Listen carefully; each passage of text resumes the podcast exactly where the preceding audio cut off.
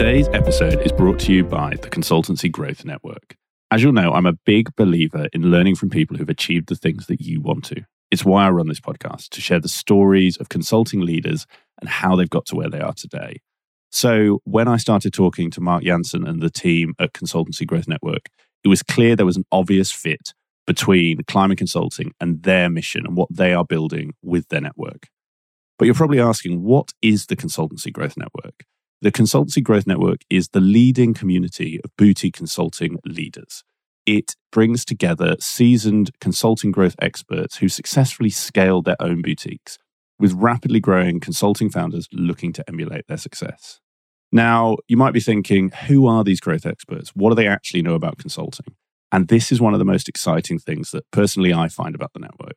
The team at the Consultancy Growth Network have searched far and wide for some of the best boutique consulting leaders to help their members on their journeys, some of which I have previously interviewed for this podcast, such as Don Morehouse and Augusto Negrillo. But it's not just the insights from these people that you will benefit from.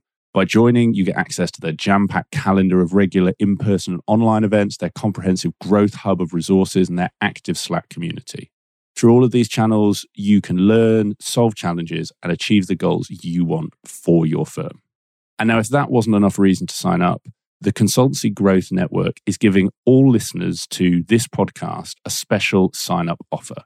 If you join for 12 months, you join for that next year, you will get your 13th month for free, giving you that extra month to continue to build on everything you're learning and continue to benefit from the network. To sign up, just visit consultancygrowthnetwork.com or contact their partnerships director, Luke, at luke at consultancygrowthnetwork.com. And when you're talking about joining, mention Create Engage or Climb in Consulting, and you will get that special sign up offer. Hi, and welcome to today's episode of Climb in Consulting. Now, as we all know, there are countless consultancies out there that claim to do things differently. And in reality, when you break it down, there aren't actually that many who genuinely break the mold. But today's guest and his firm truly do. Simon Dixon, who I had the pleasure of speaking to for this episode, founded Hatmill in 2009, having become disenfranchised with the traditional consulting model and starting Hatmill with the belief that there must be a better way of doing things. Since then, Hatmill has grown to become the UK's leading logistics consultancy and the UK's top small company to work for, according to Great Place to Work. Not bad for a firm that has done the complete opposite of everything that you are told to do when running a consultancy.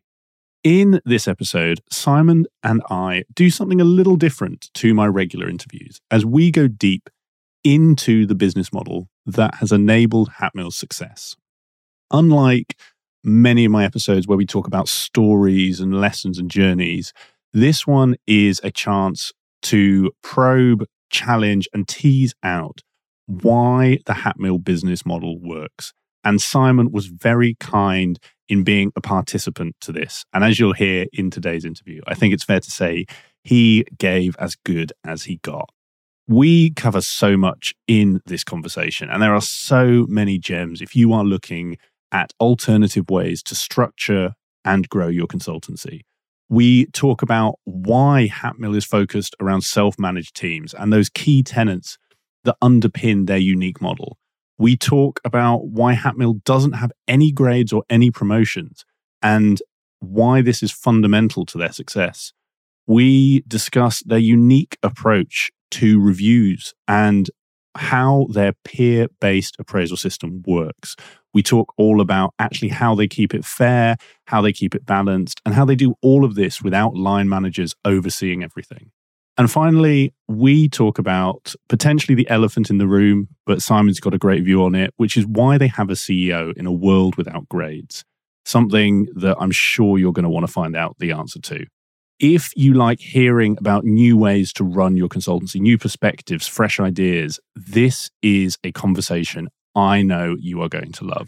So, if you are ready, strap in, get out your notebook, and please enjoy this deep dive into Hatmill's business model with Simon Dixon.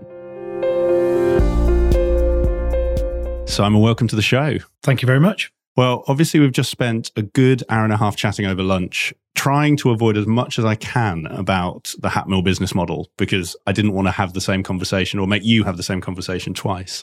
But thank you for coming all this way, firstly. You're very welcome. So, for those who maybe don't know you, just so we can place yourself, place Hatmill before we dive into everything, could you give a short overview on who you are and how you got to where you are today? Yeah, sure. So, career wise, I left uni and joined ASDA on their logistics graduate scheme in the mid 90s, which sadly seems a long time ago when you say it nowadays.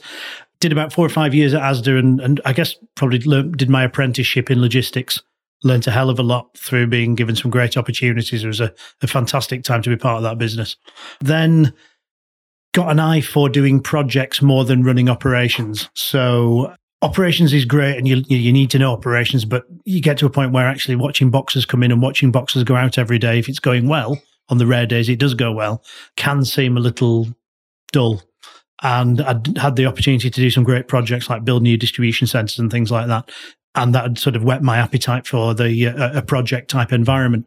So then worked on leaving Asda, went into consultancy, worked for a, a relatively small consultancy straight after that for about four years. We had some interesting projects on uh, railways and London Underground, looking at those logistics challenges and uh, of renewals.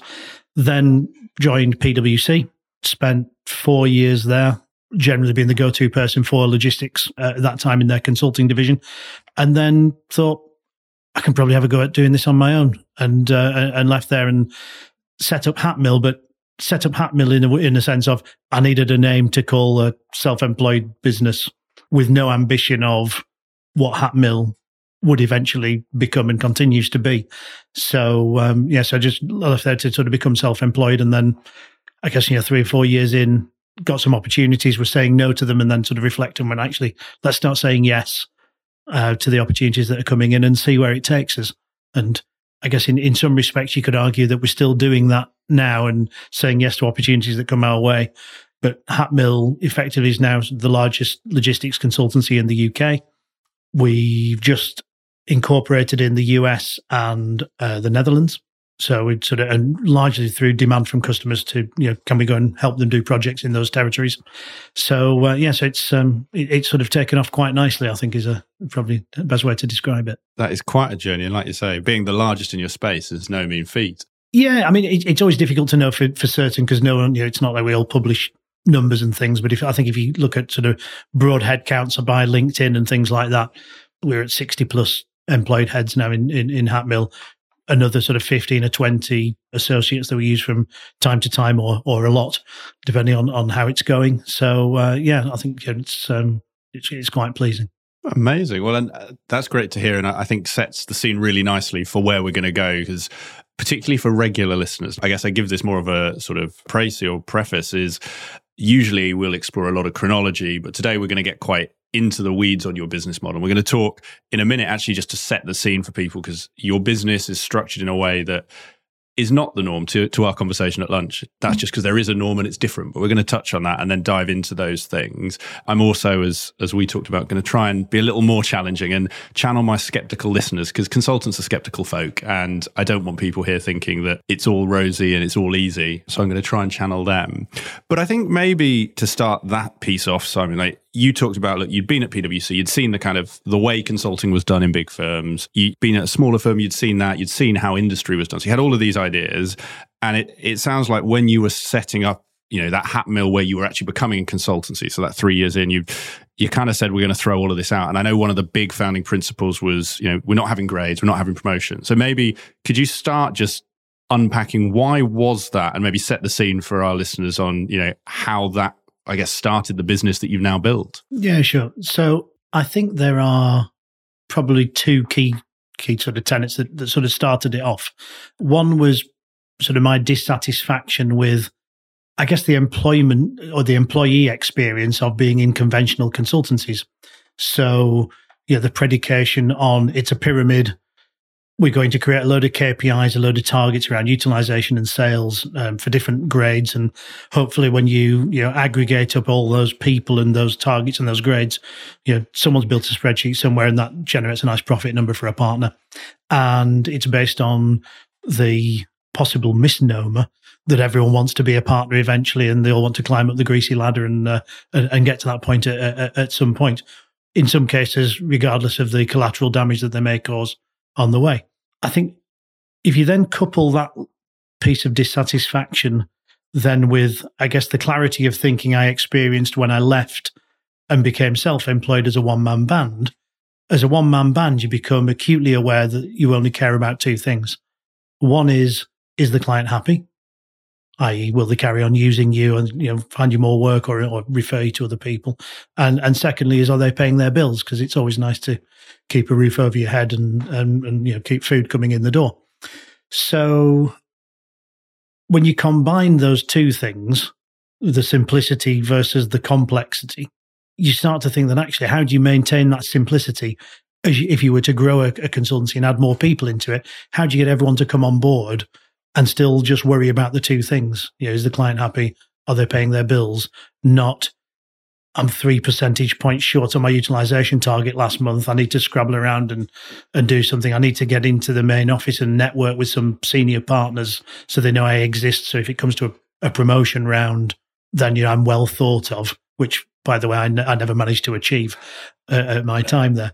So you know, I just wanted to strip all that away and actually maintain that simplicity and, and find a way to to keep it so that actually, you know, we, we, it could be a, a more, uh, I guess, a, a, better functioning environment. So I'm going to go into that in detail shortly because I, I think there's so much in that promotions piece that we're going to spend a lot of time on. I guess to your point of kind of that simplicity, and and I love the framing. And you know, we we talked about at lunch, didn't we? The kind of if actually the goal is just is the client happy and are they paying you everything else should be in service of that goal. I guess what are again as much for our listeners to help them get up to speed quite quickly. Like, what are the other key two, three, four principles that you set out about using and still you know exist within Hatmill today? Yeah, sure. So firstly, you know, we don't have any grades. So you, if you don't have grades, you don't need promotions. You can get get rid of all that sort of baggage. And if you don't have that, then you don't need managers either. But if you haven't got managers, you, you do need to acknowledge that there are activities that managers undertake that are necessary to, or that it's necessary to find a way to replace those activities. So one is, um, I guess, the allocation of work. Secondly, would be sort of the pastoral care of the team. And third would be sort of doing feedback reviews, development conversations, and things like that. And it was probably when we were getting to I don't know, maybe about 12 heads that, yeah, I think up to about, you know, sort of number 12, you can all sort of operate, know, we're just all, we're just all sort of mates getting on with the job and we know each other reasonably intimately and there's not really much need for formality. When it starts getting a bit bigger than that and you think, you know, oh, actually we need to do some reviews on performance and things like that, you know, I can't do, I can't be comfortable that I know 12 people well enough to do a, to do a, a review like a, like a manager would. And one thing I always detested and everywhere I've worked are those people who are better at managing upwards than they are of doing their job. Yeah. So I was always fearful that, you know, could I fall foul of something that I'd always, I'd found really annoying amongst, you know, some, some colleagues or, or whatever. So yeah, I needed to avoid the, you know, creating a situation where actually someone could pull the wool over, over my eyes and be good at managing upwards with me and, and actually being terrible at doing their job. So we started looking at different ways, and and it was it was largely a colleague of mine, John. I said, "Look, John, we can't really find a way around this. I think, you know, as much as I detest it, I think we're going to have to sort of split the team. You sort of, you know, do six, and I do six, and I really didn't want to do it. And uh, to John's credit, and I think it's sort of indicative of of the culture that, that at the start that, that we've managed to maintain. John's response, "Well, I'm not being funny, Simon, but I hate managing people. I don't think I'm very good at it." I detest doing performance reviews and all that sort of nonsense. Um, so, so no, I'd rather not. And and it sort of stopped. Oh right, okay, fair enough. And as we sort of reflected on it a little bit, I guess we'd raise an eyebrow when your clients would try and do projects that typically would need to go outside and get some external specialist help for. And they go, oh, I think we can have a crack at doing this. You know, I think we can have a crack at putting a warehouse management system in or building a warehouse. None of us have ever, ever done it before, but yeah, we think we'll be okay. And we, we know that in the main, you could be lucky, but there's probably a 99% chance you won't be. If we then sort of took a bit of our own medicine on, on that and said, well, actually, just because someone's great at doing their job doesn't mean that they are going to be a great manager. And we see this in warehouses all the time. So, you know, you take your best picker and you make them a supervisor. And you know, they'll take it because it's more money. But really, you've just damaged the productivity of the warehouse because actually leave them picking. Leave them picking and let them coach people on how to how to pick better.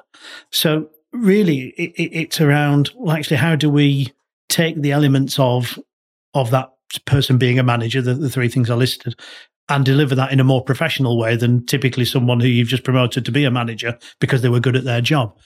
So, so we broke it down into into three things. So the management and allocation of tasks.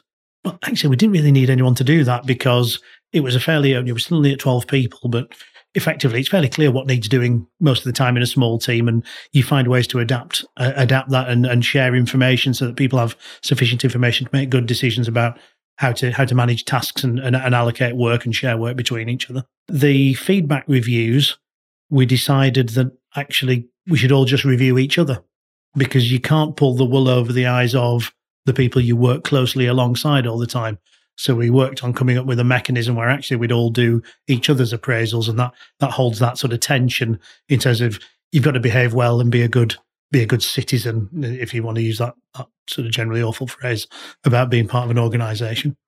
And then in terms of the personal development and sort of the pastoral care, what we realise as we kick that around is you can't have a good quality conversation with your line manager covering two aspects.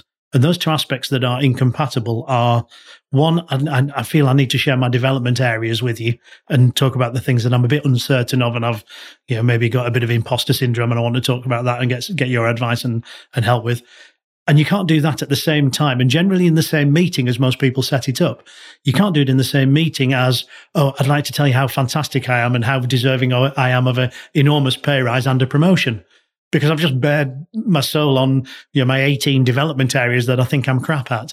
And then, you know, I'm going to flick the meeting around in the second half. I'm going to tell you how amazing I am. So as a result, no one does the first bit. They just sit there, have a performance review and talk about, you know, quite often, you know, exaggerate how good they are at things because they'd like more money and, and all that sort of stuff. And, you, you know, I'm not criticizing anyone. So they're right in terms of doing that because, you know, everyone would like more money and, and, and all that sort of thing. But they're not then able to have a proper development conversation around what their their development needs are. So we thought, well, actually, we'll we'll sort of take a bit of our momentum and actually break that out and say, actually, how do we get some some professional external input into having that development conversation? So we then engaged an external, I guess, executive coach, I guess is the, the term that you generally use that, that people would recognize, and gave everyone an hour session every month with an external executive coach, entirely confidential, you know, nothing gets shared. It's exactly like you would if you engaged a, a counsellor independently. And that hour is just there for them so that they get that quality conversation, they get the input, they get the support of dealing with a problem they might be having at work, to get input in terms of maybe domestic challenges or, or whatever, or, or, you know, mental health, uh, whatever they want to talk about, they can talk about. And they get to talk to a professional rather than a line manager quietly panicking that someone's taking the conversation off piste and quietly crapping themselves that they're going to say something that they, they shouldn't. Um, so we, you know, we've we've sort of you know put a professional in there to, to have those conversations properly. I think so. When you put it like that, it sounds very simple and makes a lot of sense. And I want to pick up on. I think we've got three great areas there. And look, I know we talked about questions in advance of this, but I think we're we're going to go very all over the place. So I I think before we do though, because to your point, like those are three areas we can definitely dive into. I guess just to touch on, you know, because people might be listening to this and think that sounds amazing. They might be listening to this and think that sounds awful. I don't want to judge, and we'll talk about both sides of both views are fine. but I guess the the last piece, and not for me to blow smoke, but just so that our listeners also aware, know, I want to do a little bit of qualifying in terms of actually awards you've won, and I rarely go into this, but I think it's important. Could you just explain? Because I don't think you've just like become a great place to work, but I think you've won one of the kind of most prestigious of the most prestigious versions of it. But can you explain that just so we've got that context? Yeah, sure. So we entered the Great Place to Work. It's, it's complicated. It's run by Great Place to Work, which is a company name, and they run the Best Workplaces Awards. And last year we were well, we, we our score. So basically, they send an anonymous survey to all employees in all the companies they survey. aggregate those scores and give you a, a total trust score. Um, I think ours was 98%, which means broadly everyone's very happy. And that was the highest trust score of our size of category. So last year we were in the 10 to 50 employee category and we came first in the UK, uh, which then means in, in uh, you know, we then got through to Europe and it's kind of like uh, Eurovision, isn't it, it? It is very much, very much like Eurovision. No Graham Norton though. Joel Dommett did the UK one actually, which is uh, interesting. If you like behind the mask, and we got through to Europe, and we came sixth in the small business category. So this year, I'm really excited because we're now in the medium category. So we've we sort of won the fourth division. Uh, for those who are old enough to still think of it as the fourth division, and we, are now going to you know try and try and win League Division three so you did what Wrexham did, I believe. Wrexham non-league was four, is that right? I'm more of a rugby than uh, football. No, non-league man, so would be five. Five. Okay, so Wrexham are now in the four, but you are climbing up. And I say that, so as I said, not to blow smoke because that's not useful for you or my listeners, but I think it it helps us set the scene before we dive into this. Of the model you have created has built a workplace that is successful and people like to work in. Yeah, absolutely. I, th- I think it would be it would be easy to sort of think that we're all I don't know, I don't want to offend hippies, but um, hippies who sit around a campfire at night playing a guitar with our VW campers. And and we're not. We're, we're a commercial organisation. We are profitable. Our, our you know net profit is typically a few, a few percentage points higher than comparable businesses.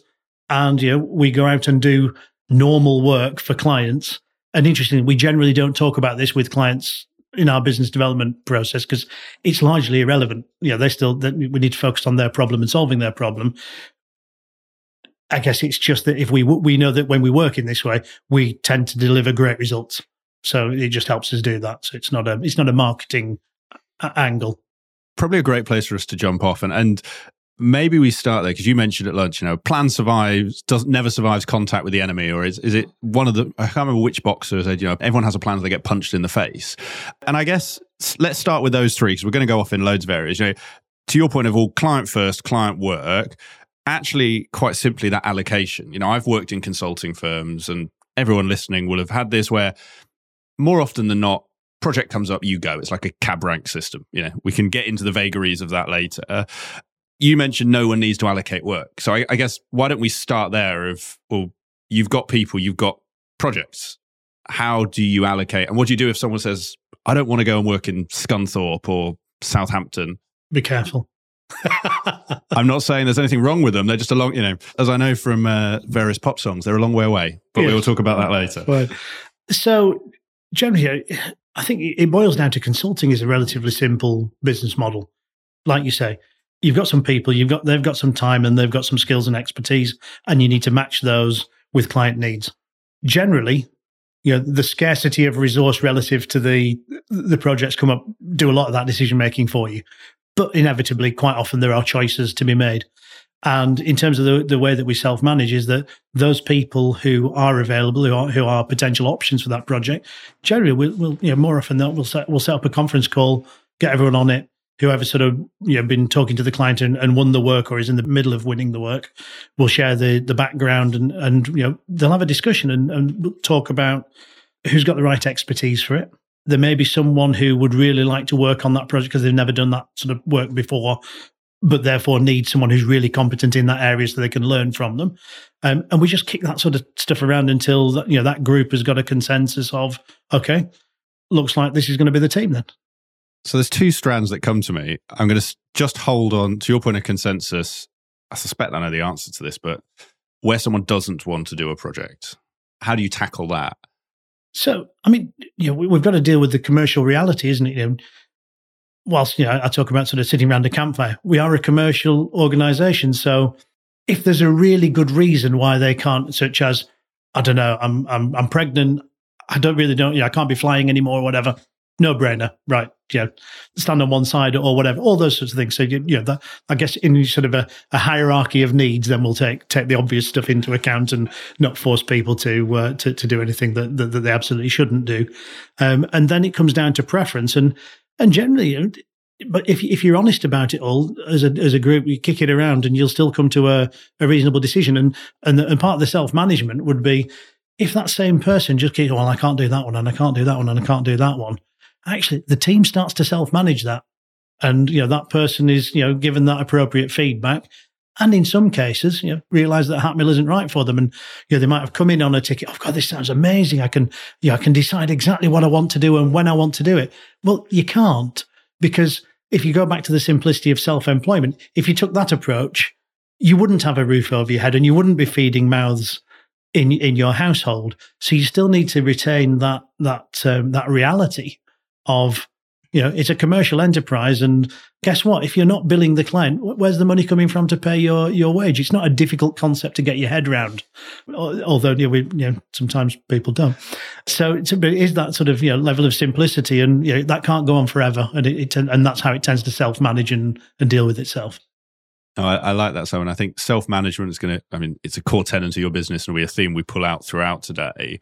There's an another side of this, and this is going to be really into the weeds, but it just feels like an obvious question to me. You obviously have one great consultant, and in some ways that makes to your point internally that's easy because no one wants promotions. I don't care if you're a senior manager or i'm a manager or i can't remember if i was listening to a podcast you did before but i think it was where you sort of is a director better than the senior manager? Is it it's one of those fundamental life questions who knows? And an associate director or a, a junior partner or a senior partner who knows? And clients don't know. Clients have no idea. You, you go and present a series of business cards and ask them to put them in sequence. Which takes me to the question I was going to ask because to your point of it's client first, how do you then tackle what I would perceive an obvious challenge of, okay, well, what am I buying? So if, you know, you mentioned you worked at PwC. PwC turn up and say, right, this project's going to cost you, I don't know, a million quid. And that's made up of 10 senior managers, three directors, a junior partner, a senior partner, and a whoever else.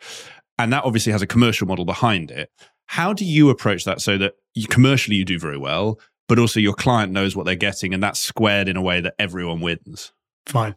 So inevitably, whilst we're all at one grade, we're not all equal and we're not pretending that we're all equal. So, you know, so we've got some people in the team with 30, 35, in some cases 40 years experience. We've got some people in the team with two years experience. In reality, we're not going to charge the same for someone, you know, because as the commercial model wouldn't work because we're clearly paying someone with 35 years more salary than we're paying someone who's you know who's got three years. It, it's logical. So we do flex our our charge rates based on the individual and and you know their level of experience and what they're going to bring to that that project, and that does have a connection with their remuneration. So you know, generally, and we don't have a really tight framework and. You know, this is, you know, I guess one of the challenges sometimes when it comes to pricing jobs, we do have flexibility to to move that around a, a, a bit to to be competitive. But generally speaking, you know, the more experience and expertise you've got from someone, you're going to pay more for them. The less you'll pay less.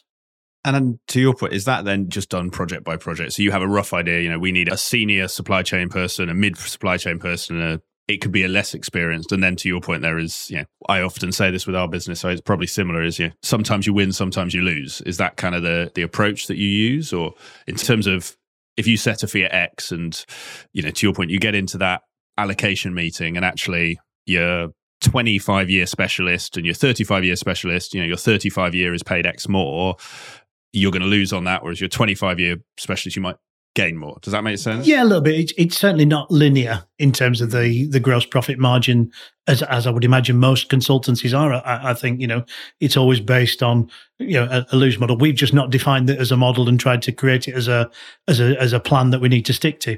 We're still commercially aware and know that we need to generate that profit and and, and that that comes into the mix as we're as we're sort of pricing it and things like that. I might hold here for a bit, just because what I want to avoid in this conversation is just firing completely random questions at you, which I think we could do. And I do want to come back to the pastoral care, just because the way you explain it, and it makes perfect sense. We are rarely born into this world being able to deal with a lot of personal problems, and work is where a lot of those intersect. I think then, you know, you've touched on that kind of experience piece. And let's hold there for a little bit, because in some way, everyone being a consultant makes sense. I guess to your point there, like, real world, some of your team are 30 years experience, some of your team are five years experience. Is that then a case of it's who's got the most grey hair wins? If you take it to the extreme, there's two ends, isn't there? There's the kind of greyest hair in the room wins, or there is everyone, you know, complete egalitarian free for all. How do you balance those tensions so that you're not falling too far one side or the other? When you say win, what do you mean? It's a good question. Win is probably the wrong word. I would say who decides I used it at lunch, so I'll go with it again. If we have a T junction and it's a left and a right, Okay. who decides the T junction? I guess it's whoever's argument has the most merit. And undoubtedly experience comes into that. Because you know, if we're if we're you know designing a warehouse and you know someone who's never done it before says, Oh, we should design it, you know, we should have a cloud shape warehouse and you know, would raise a few eyebrows amongst the more experienced people in the team. But they'd they'd probably hear it out for a good three seconds before they dismissed it. What, Um, what is the best shape for a warehouse, just out of Um, interest? generally rectangular because Okay. most things it's square that go into them. Squares tend to tessellate better and waste least space. But that's not to say you know actually you know you you don't want to dismiss everyone's ideas just because they've not got as many years experience. You know, when we do our, our our training, we talk about you know divergent and convergent thinking. You don't start doing convergent thinking until you've got the divergent ideas and everything's out there, and then you can evaluate them. Rather than what we tend to do in business without having that sort of structure forced on us, is dismiss anyone's idea because it's not ours as, as we go through that process. So we, we need to go through that divergent and convergent thinking. And in, in that case, you know, everyone's thoughts and suggestions have some merit, some more than others. And then you, you come to a conclusion and, and you go that way. And, you know, typically, yes, you know, those with more experience and, and have done things before will generally have the, the knowledge of, of what to do more often than not, but not every time. And there's an obvious extension to what you've dangled there of not every time. How do you set up the structures such that the majority of decisions don't bias the minority of decisions? So take your example, you know, if we were talking about supply chain, as I just gave away, I I, I did not know that the best warehouse was a rectangle because boxes tessellate. Makes sense. It's not my area of expertise, but we might have 20 conversations about that and therefore you have got the merit in those. But then we turn to another topic and I don't know, let's take podcasts for instance it may be that I know more than you. I don't know, but let's say we say I do. But you've won twenty of those discussions, so momentum's on your side. How do you prevent that kind of momentum biasing? I think one element of it is the people we hire.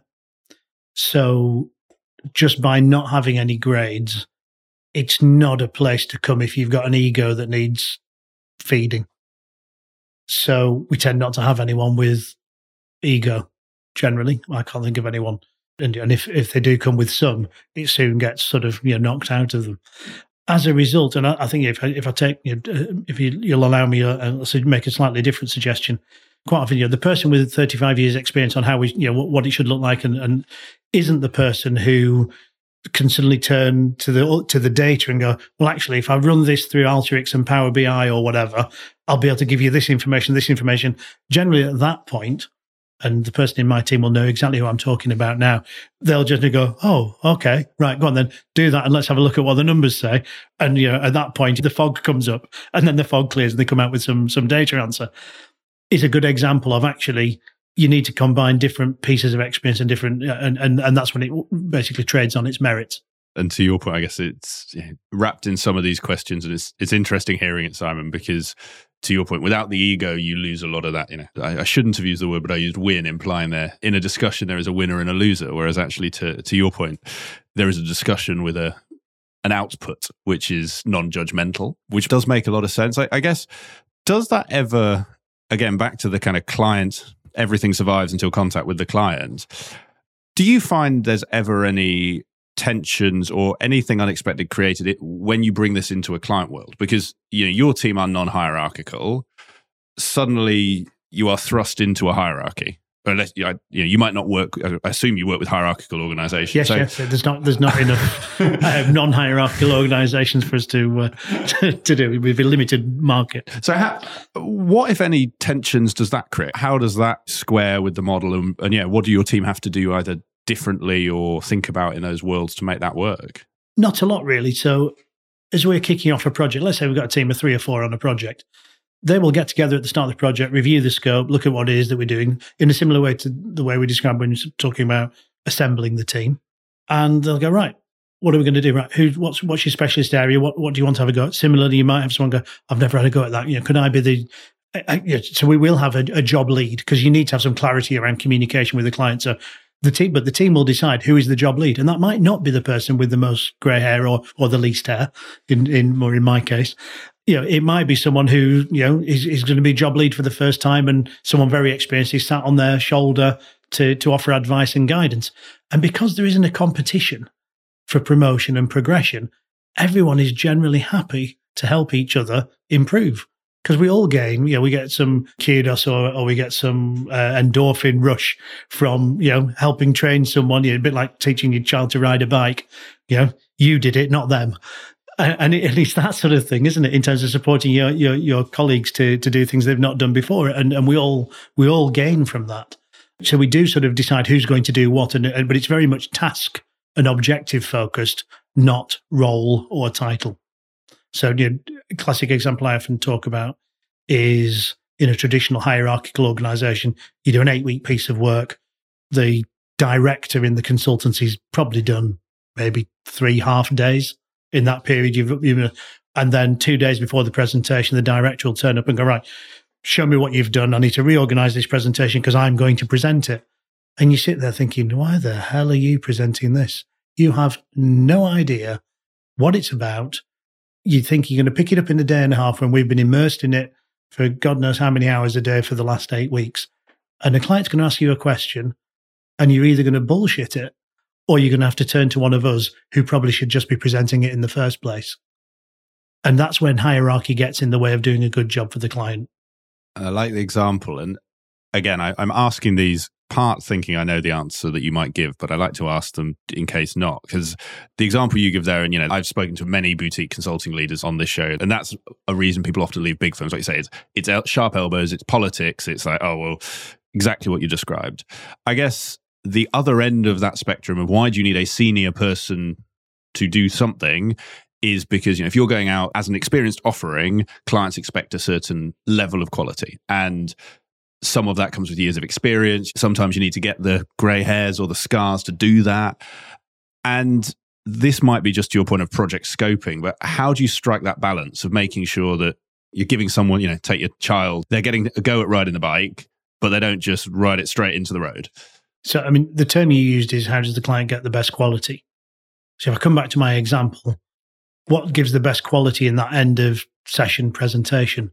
Is it someone presenting who knows the subject inside out and has lived it, breathed it for the last eight weeks?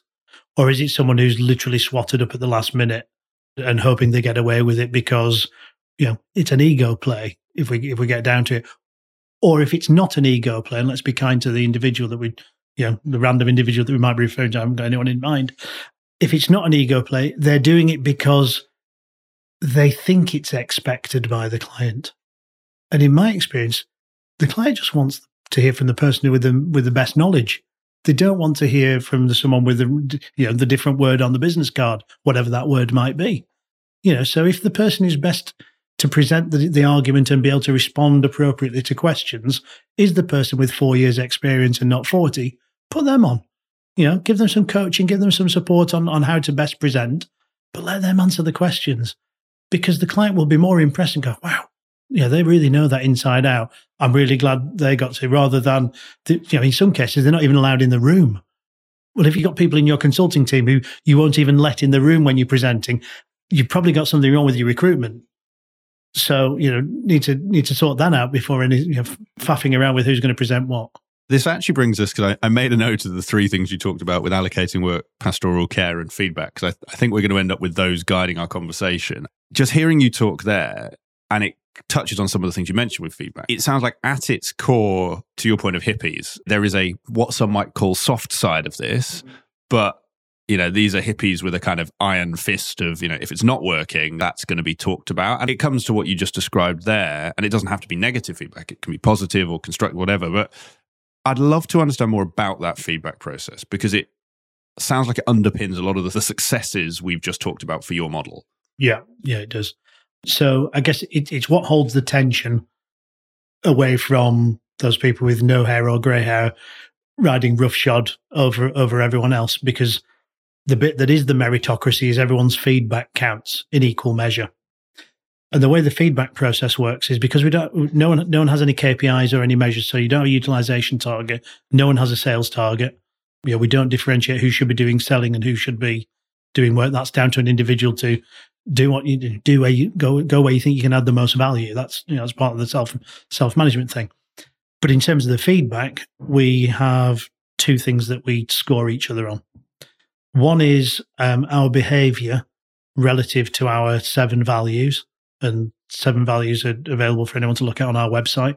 They're also in the note. You know, we have a, an insert that goes in the notebooks that we give everyone, so everyone you know easy to refer to. It's, they're that important. We carry them around with us all the time. So that gives us our probably our rule book on you know that's how we're meant to behave, and they're not the sort of values I see lots of other consultancies put up, which I don't really understand, if I'm honest, when they talk about connectedness and integrity. It's like, how do you translate, you know, our connectedness and integrity into our daily work life?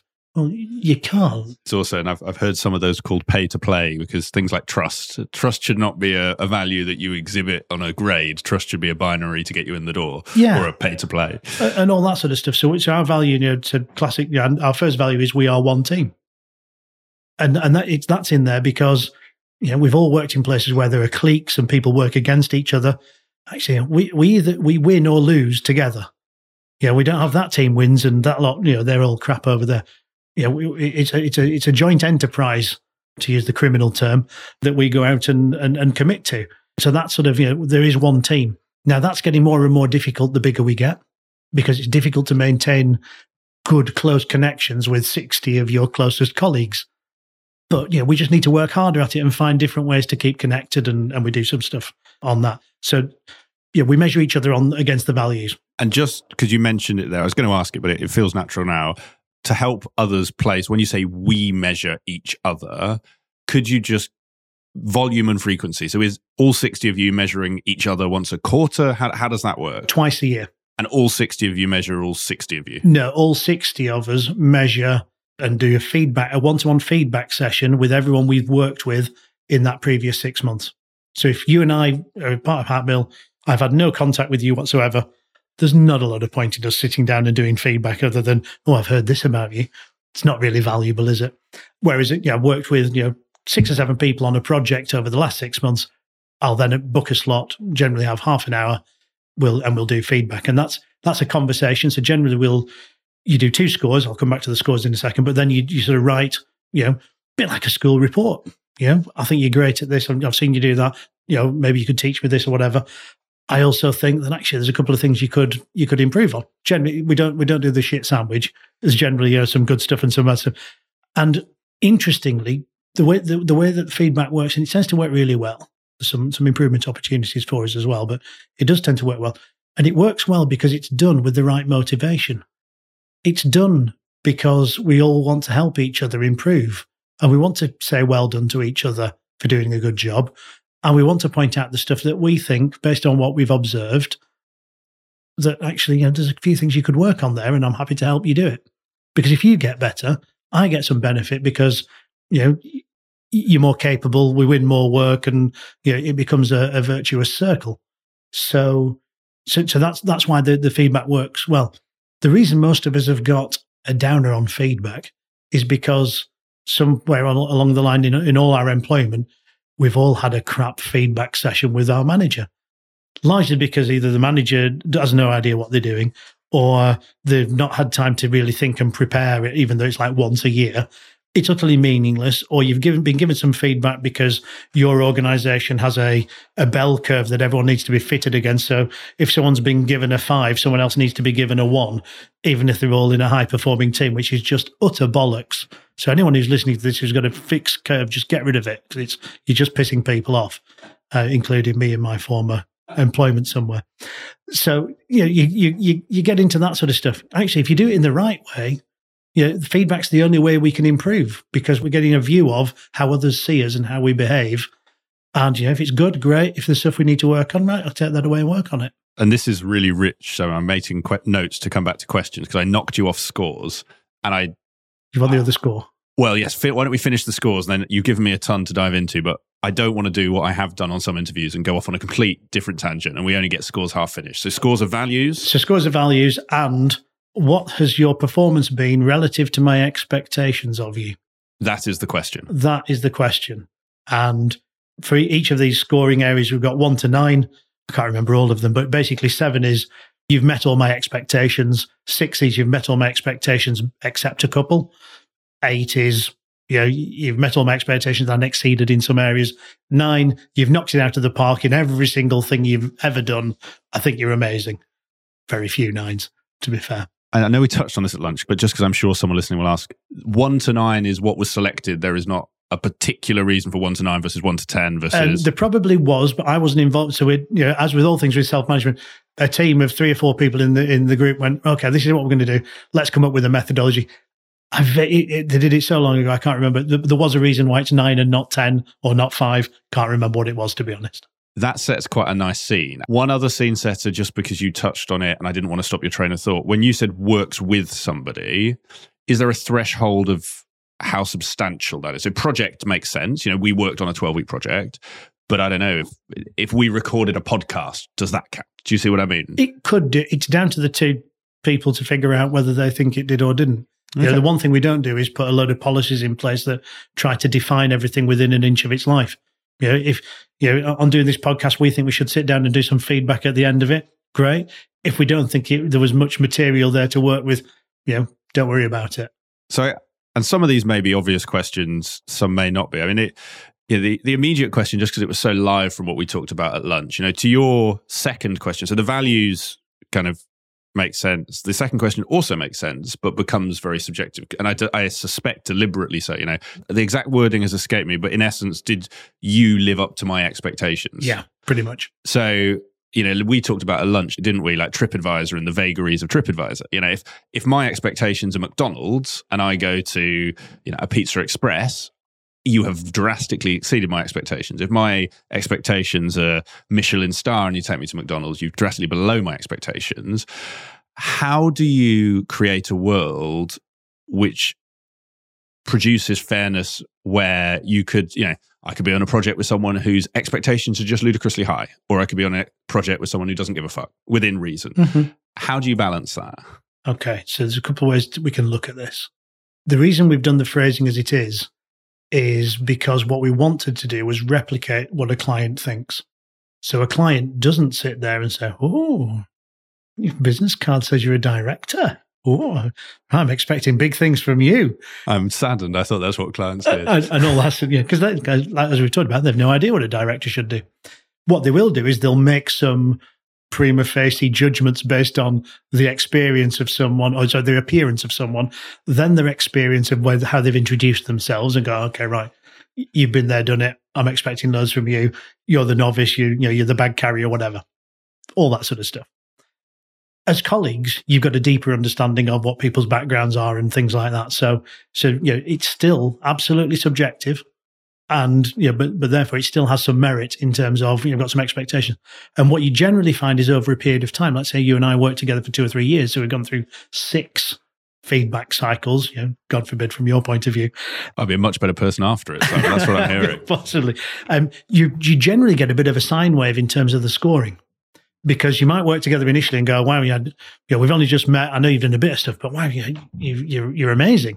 But that then sets an expectation for the next feedback round, and you go, "Actually, you're just doing the same stuff you did last time, so I'm going to score you a little bit lower because you've not really moved on from from where you were."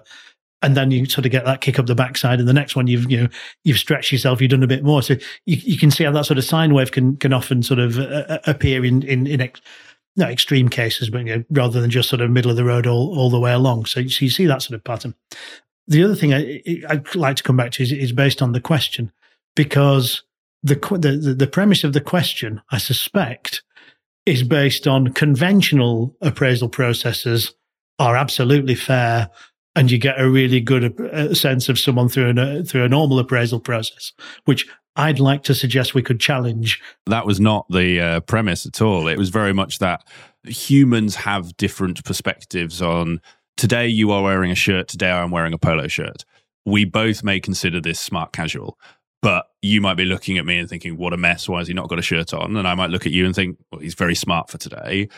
There's probably too many different things that have gone through life to lead to that point. And I guess it comes back to, you know, the, the whether TripAdvisor is the right example or not. Like we have all worked with people who hold things to a higher standard without opening a debate of what is right or wrong in that. I guess it's that how do you standardize or to your sine wave example, you know, identify where Bill always bloody gives people a six.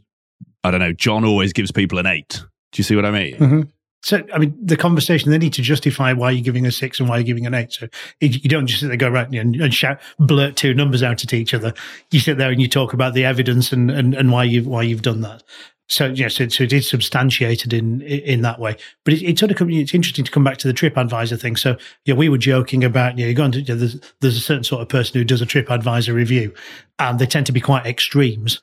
However, yeah, so we we would say okay, TripAdvisor is is imperfect, but you know, probably 90% of people on this call will look at TripAdvisor if they go to a, your consultants are classics, aren't they? Because you end up in a new town.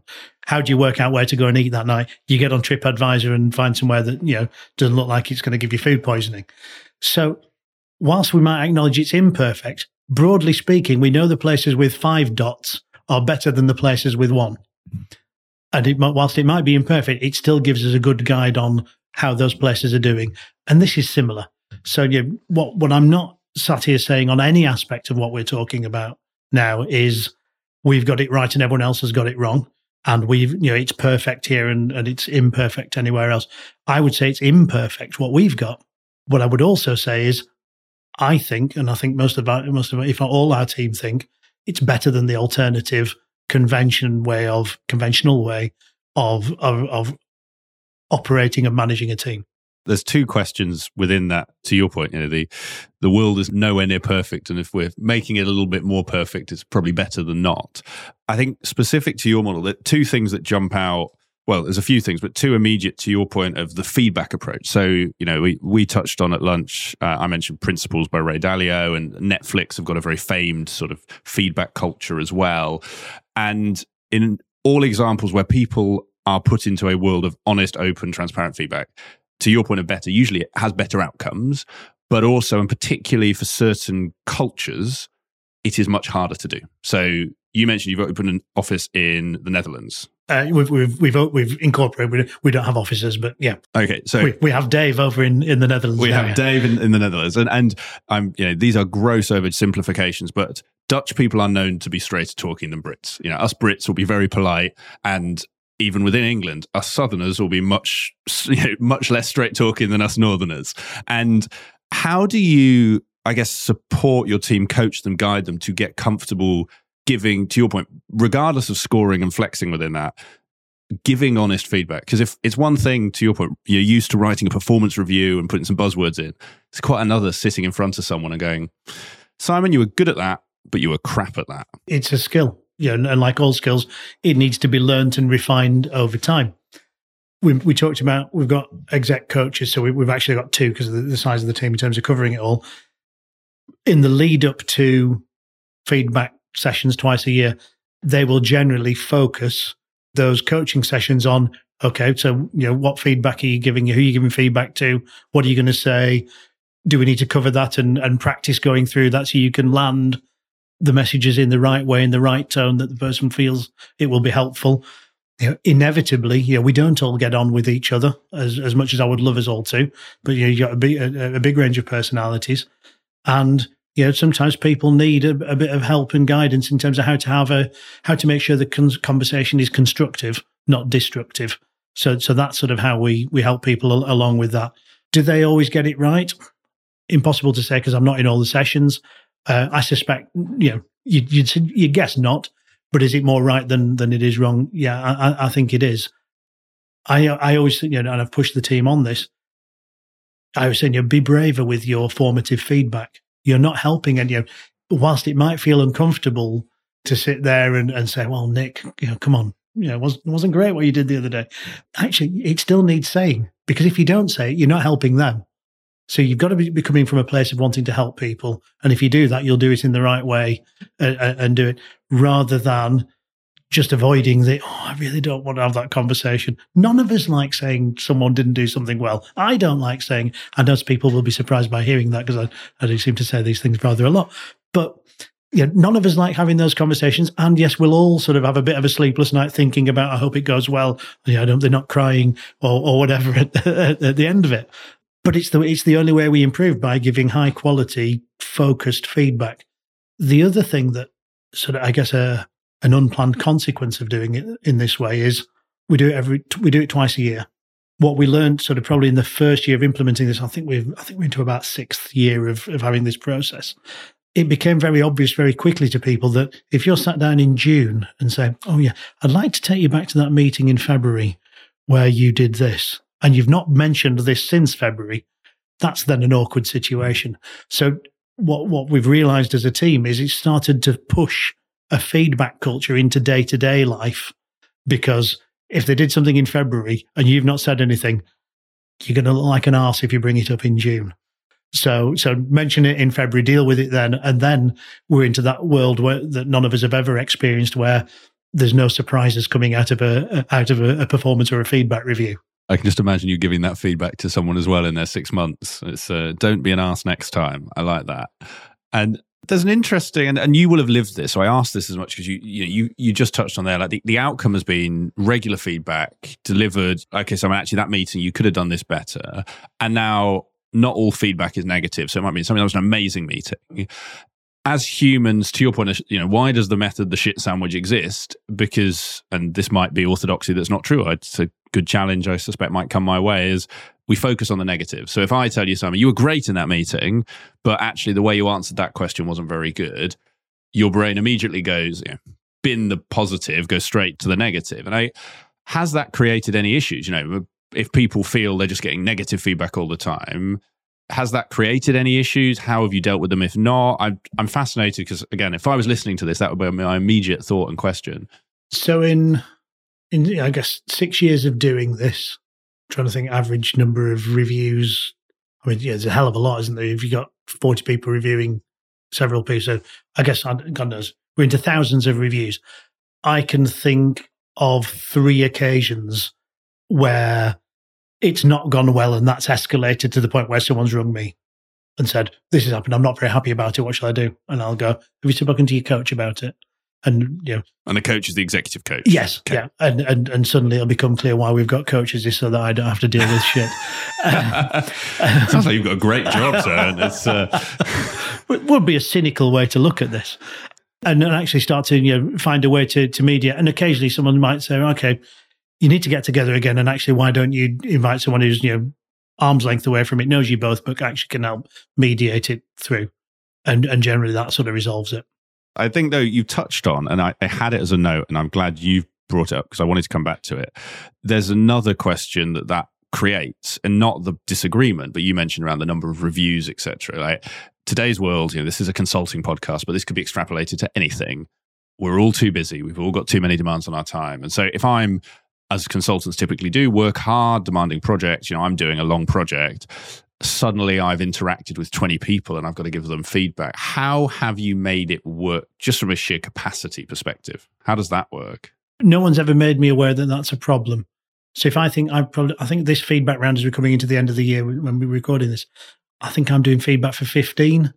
So that will be seven and a half hours, generally about half an hour chat over Teams. You can fit it in. And if you if you're on the project together, obviously, you know, you do it. But quite often it'll be, you know, you know, let's go and grab half an hour before we go out for dinner, or let's go. You, know, you, you just fit fit these things in because they are important. It's probably the most important half an hour you know, we spend you know in in those periods. Just have those those conversations. I, I you know generally you know enjoy having them. And because I'm sure it'll be useful for others, you, mentioned generally half an hour. Half an hour of feedback requires structure and you've you've alluded to it throughout this, but is there an agenda that you recommend for that? Um, so we have a, a structure that we recommend people use for feedback, and that people are trained in that on their initial consulting skills as they join Hatmill, generally sometime in the first two or three months of joining. And it's it's the EEC model, which is um, example. So you did this effect. You know, it did this. It made me feel. I saw the you know whatever it, it did, and then C is either because it was good, continue. If it was bad, change and and if you do it in that way, and then there's there's only two ways to accept that feedback or receive it. One is thank you because you're showing your appreciation for someone putting themselves out there and either complimenting you or having a difficult conversation to uh, to to put that point across. Or I don't understand, which means I'm not really sure where you're coming from. Could you explain a bit more so I can understand? Um, because the temptation is when we get, particularly when we get formative feedback, is ah, well, the reason I did this is because, and and it just degenerates into an awful conversation because, and someone's just sat there trying to help you, and they're going, yeah, okay, fine, whatever. Yeah, if if you need to do that, so we don't do that. There are some people who like to use a third version, uh, which is generally two words, and the second one's off, but we try and we try and avoid that. yeah, I, I, we won't have to do too much guessing for the first word. And I, I guess this brings to life. You know, we touched on it earlier, but I'm I'm gonna clarify to ensure I understand. You know, to the point of don't understand. To we mentioned earlier around the kind of senior, you know, person, junior person, they might have a discussion, and actually the feedback is the to your point, it's the kind of equalizing force. So if if I am junior and I say to you, well, actually, I felt you railroaded me that time or whatever the word you want to use. So I'm giving you, you know, you're not, it's not working for me. So that's why you have a lower score from me. Presumably that's where the feedback becomes, to your point, it, it can encapsulate everything from skills. So Simon, actually to deliver that presentation better would be this, as well as interpersonal if you want to work well with me, this is what I think we need to change. Is that right? Yeah, it's, it's an opportunity to have that, that that conversation. Just one one thing I'd like to correct your language slightly you've used junior and senior. Um, Sorry, I'd say less experienced, less experienced, more, more, more you are. Yes, less experienced. But it's important because it's it's very easy for us to drift into True. that that type of language, and all of a sudden there isn't a formal hierarchy, but everyone's like, ah, oh, but there is a hierarchy, isn't there? You know, you're just pretending there isn't, and you've got to be really careful in your language and and live. In, you know, I, I certainly have as the sort of the, I guess the the custodian of, of, of that way of working. Yeah, we we will be coming back to you as the custodian, but not not at the moment. And no, you're you're right, and I, I mean it's it's fascinating as well, Simon, because as I am realizing talking to you, I need to go on a bit of a hierarchy detox because, you know, as you are, you're quite rightly highlighting a lot of these words and phrases just slip into, a, you know, into a lexicon, but lexicons have power, lexicons have meaning. And actually, like you say, as soon as you say junior, senior, you, you've enforced a hierarchy, even if actually you don't want one. And I think it's a really powerful point. These may be obvious, but I do want to ask them because back to our scoring example. So the feedback, everything sounds brilliant. Obviously, this then has a direct impact on what you take home as pay. And as soon as you introduce pay into anything, it, it, just brings a whole new dimension. Like you can say what the fuck you want to me if it doesn't affect my pay, Simon. But as soon as you're going to affect my pay, I've got an issue. And I guess, are there any guardrails or do you need any guardrails? You know, I think about, I get an Uber and most people listening to this will have got an Uber. And the amount of time you get an Uber and the guy or woman goes, I give you five star, you give me five star. Uh, you know, they're not always that overt, but I have had people who will kind of hold their phone up at you and go, five stars. And the inference is you must give them five stars. And now, obviously, to your point of not everyone in Hatmill measures everyone. So I'm on a project with five people, six months what stops us going, you know what, guys, if we all give each other eights, we get a X percent pay rise. Well, you've been an eight. Yeah, you've been an eight. How do you, it might just be that doesn't happen, but that would be an immediate fear for me. Right. So, number one, an eight doesn't equal X percent. So, what happens is the way that the pay review works is stage one, we look at the gross profitability of the team the gross profit in the team over a given year. Whole team. Whole team. One team, including US. And because it's important, you know, back to value number one, we are one team. If you want people to behave as one team, measure it as one team. Don't go, oh yeah, we did the, you know, the US guys, because people start hanging on to work and doing all sorts of daft stuff. We've all seen it. You'll have seen it in, in your previous play. Yeah, so it is genuinely one team in every single aspect. So the whole team, what's the gross profit? That dictates how much the overall salary pot increases by. So let's say, I don't know, gross profit is, you know, 40%, then it goes up by 3%. If it gross profit's 50%, it might go up by 9%. I don't know, make some numbers up. But effectively, that's what increases the pot. It's then the scoring that determines the allocation of that pot increase. So it isn't, oh, you get an eight, you get a 9% pay increase you get an eight, you're at the top end of the, the spectrum for the for the allocation of the pot. And then that's also split by a Pareto analysis of everyone's pay going into the pay review. So if you're the top septile, we have septiles because there's so many of us now. So if you prorate everything, let's assume there's 49 of us to keep the numbers simple from, from my simple brain. Um, if you're in the top seven pay people, you will, your pay, uh, an eight might be 3% a, one would be zero because you know, if you're below five, you're not getting a pay rise because someone's really worried about you. versus if you're the lowest sector, if you're the lowest paid um, seven people, an eight might be 12% on that, assuming it all flows through. Then you multiply those percentages by the overall pot increase percentage, and that then does the allocation. So if we were all to go and try and game the system by giving each other an eight, one is if I'm giving you an eight, but I genuinely don't think you were an eight, I'm giving you some of my money because I think I am an eight. And if I give you, and you should be a six, then actually that pot allocation, more of that pot allocation is coming to you than coming to me. In, in, terms of so it holds that tension in there. It's not a so you don't have a forced distribution, but the allocation is through distribution. Yeah, got you. So to your point, the the self serving incentive is there is not an incentive to score people you don't believe are eight at that eight. I guess is there still a bit of you know it's the old kind of prisoner's dilemma, isn't it? If I don't score you an eight, might you score me a six? So am I going to score you an eight? So I would like to think that doesn't happen. I would like to think that, you know, because someone's got to go first in those conversations. Well, that's an interesting point. When are scores locked in? When the the feedback form submitted at the end of it. Now, I think there's a real variety. Actually, I'm trying to think of because I have I, I, participate in this as well, and you know, and have, have, feedback from people. Sometimes we talk about the scores, and sometimes we don't. Actually, it's amazing how often we just talk about stuff, and you know, this is great, this is great, this is great, and you know, what about focusing on this? Sometimes we don't talk about scores. Other feedback sessions I've had where people do talk about, you know, where they go, I've given you a, a seven and an eight. Yeah, they don't all give me nine, sadly. So there's, there is something that, you know, the, the importance doesn't necessarily carry through and do all that sort of stuff. But in terms of in, in, terms of how, how it works, you know, so sometimes I share. So they are locked in when everyone's done the feedback. They then send all the forms in, and, and that's when it, it goes into the mix. Um, I'd be horrified if anyone's changing scores for someone, given that you know someone else had scored them down. Might happen, maybe not. Who knows? It's interesting to us because, to your point earlier around like the model where you know if you get a four, someone else has to get a two. Like that, that's obviously a terrible model. There is a question of do you need to know, but there, there is obviously a question of how would you know. To your point, actually, if everyone gets an eight, that could just be because you've got an awesome team. And then I guess to your point, the percentage becomes a flat percentage. Yeah, it flat for each septile. Yeah do you know like r- roughly how does it tend to break out? Like do you find that over the six years you've been doing it like there is a norm that is created or? yeah typically the average is 7.4 well sometimes it's 7.6 so seven being you're doing everything. So i think there is a tendency because i think it does relate to pay that people may have quite formative conversations but then will still score quite leniently because they don't want to negatively affect someone's pay I think that so does you, happen. So you get you you avoid sharp negatives rather than to your point, I kind of so. artificial positives. Yeah, I, I think the, I think generally people still having the conversation go. I think there's a load of stuff you can work on, but I've still given you a seven. And, and that sort of thing. And I also think there's, um, I think there's a bit of suspended sentencing as well and and I've been guilty of this in in the past. You've been entirely open. So I've said, look, based on you know who you're talking to, you you know you know you, if you if you got a confidence player or or something, yeah, I'll I'll sit down with someone and go, look, I think there's a load of things you need to focus on. I'm a bit concerned you're doing these things, you know, which is about as hard as I ever have to get on it.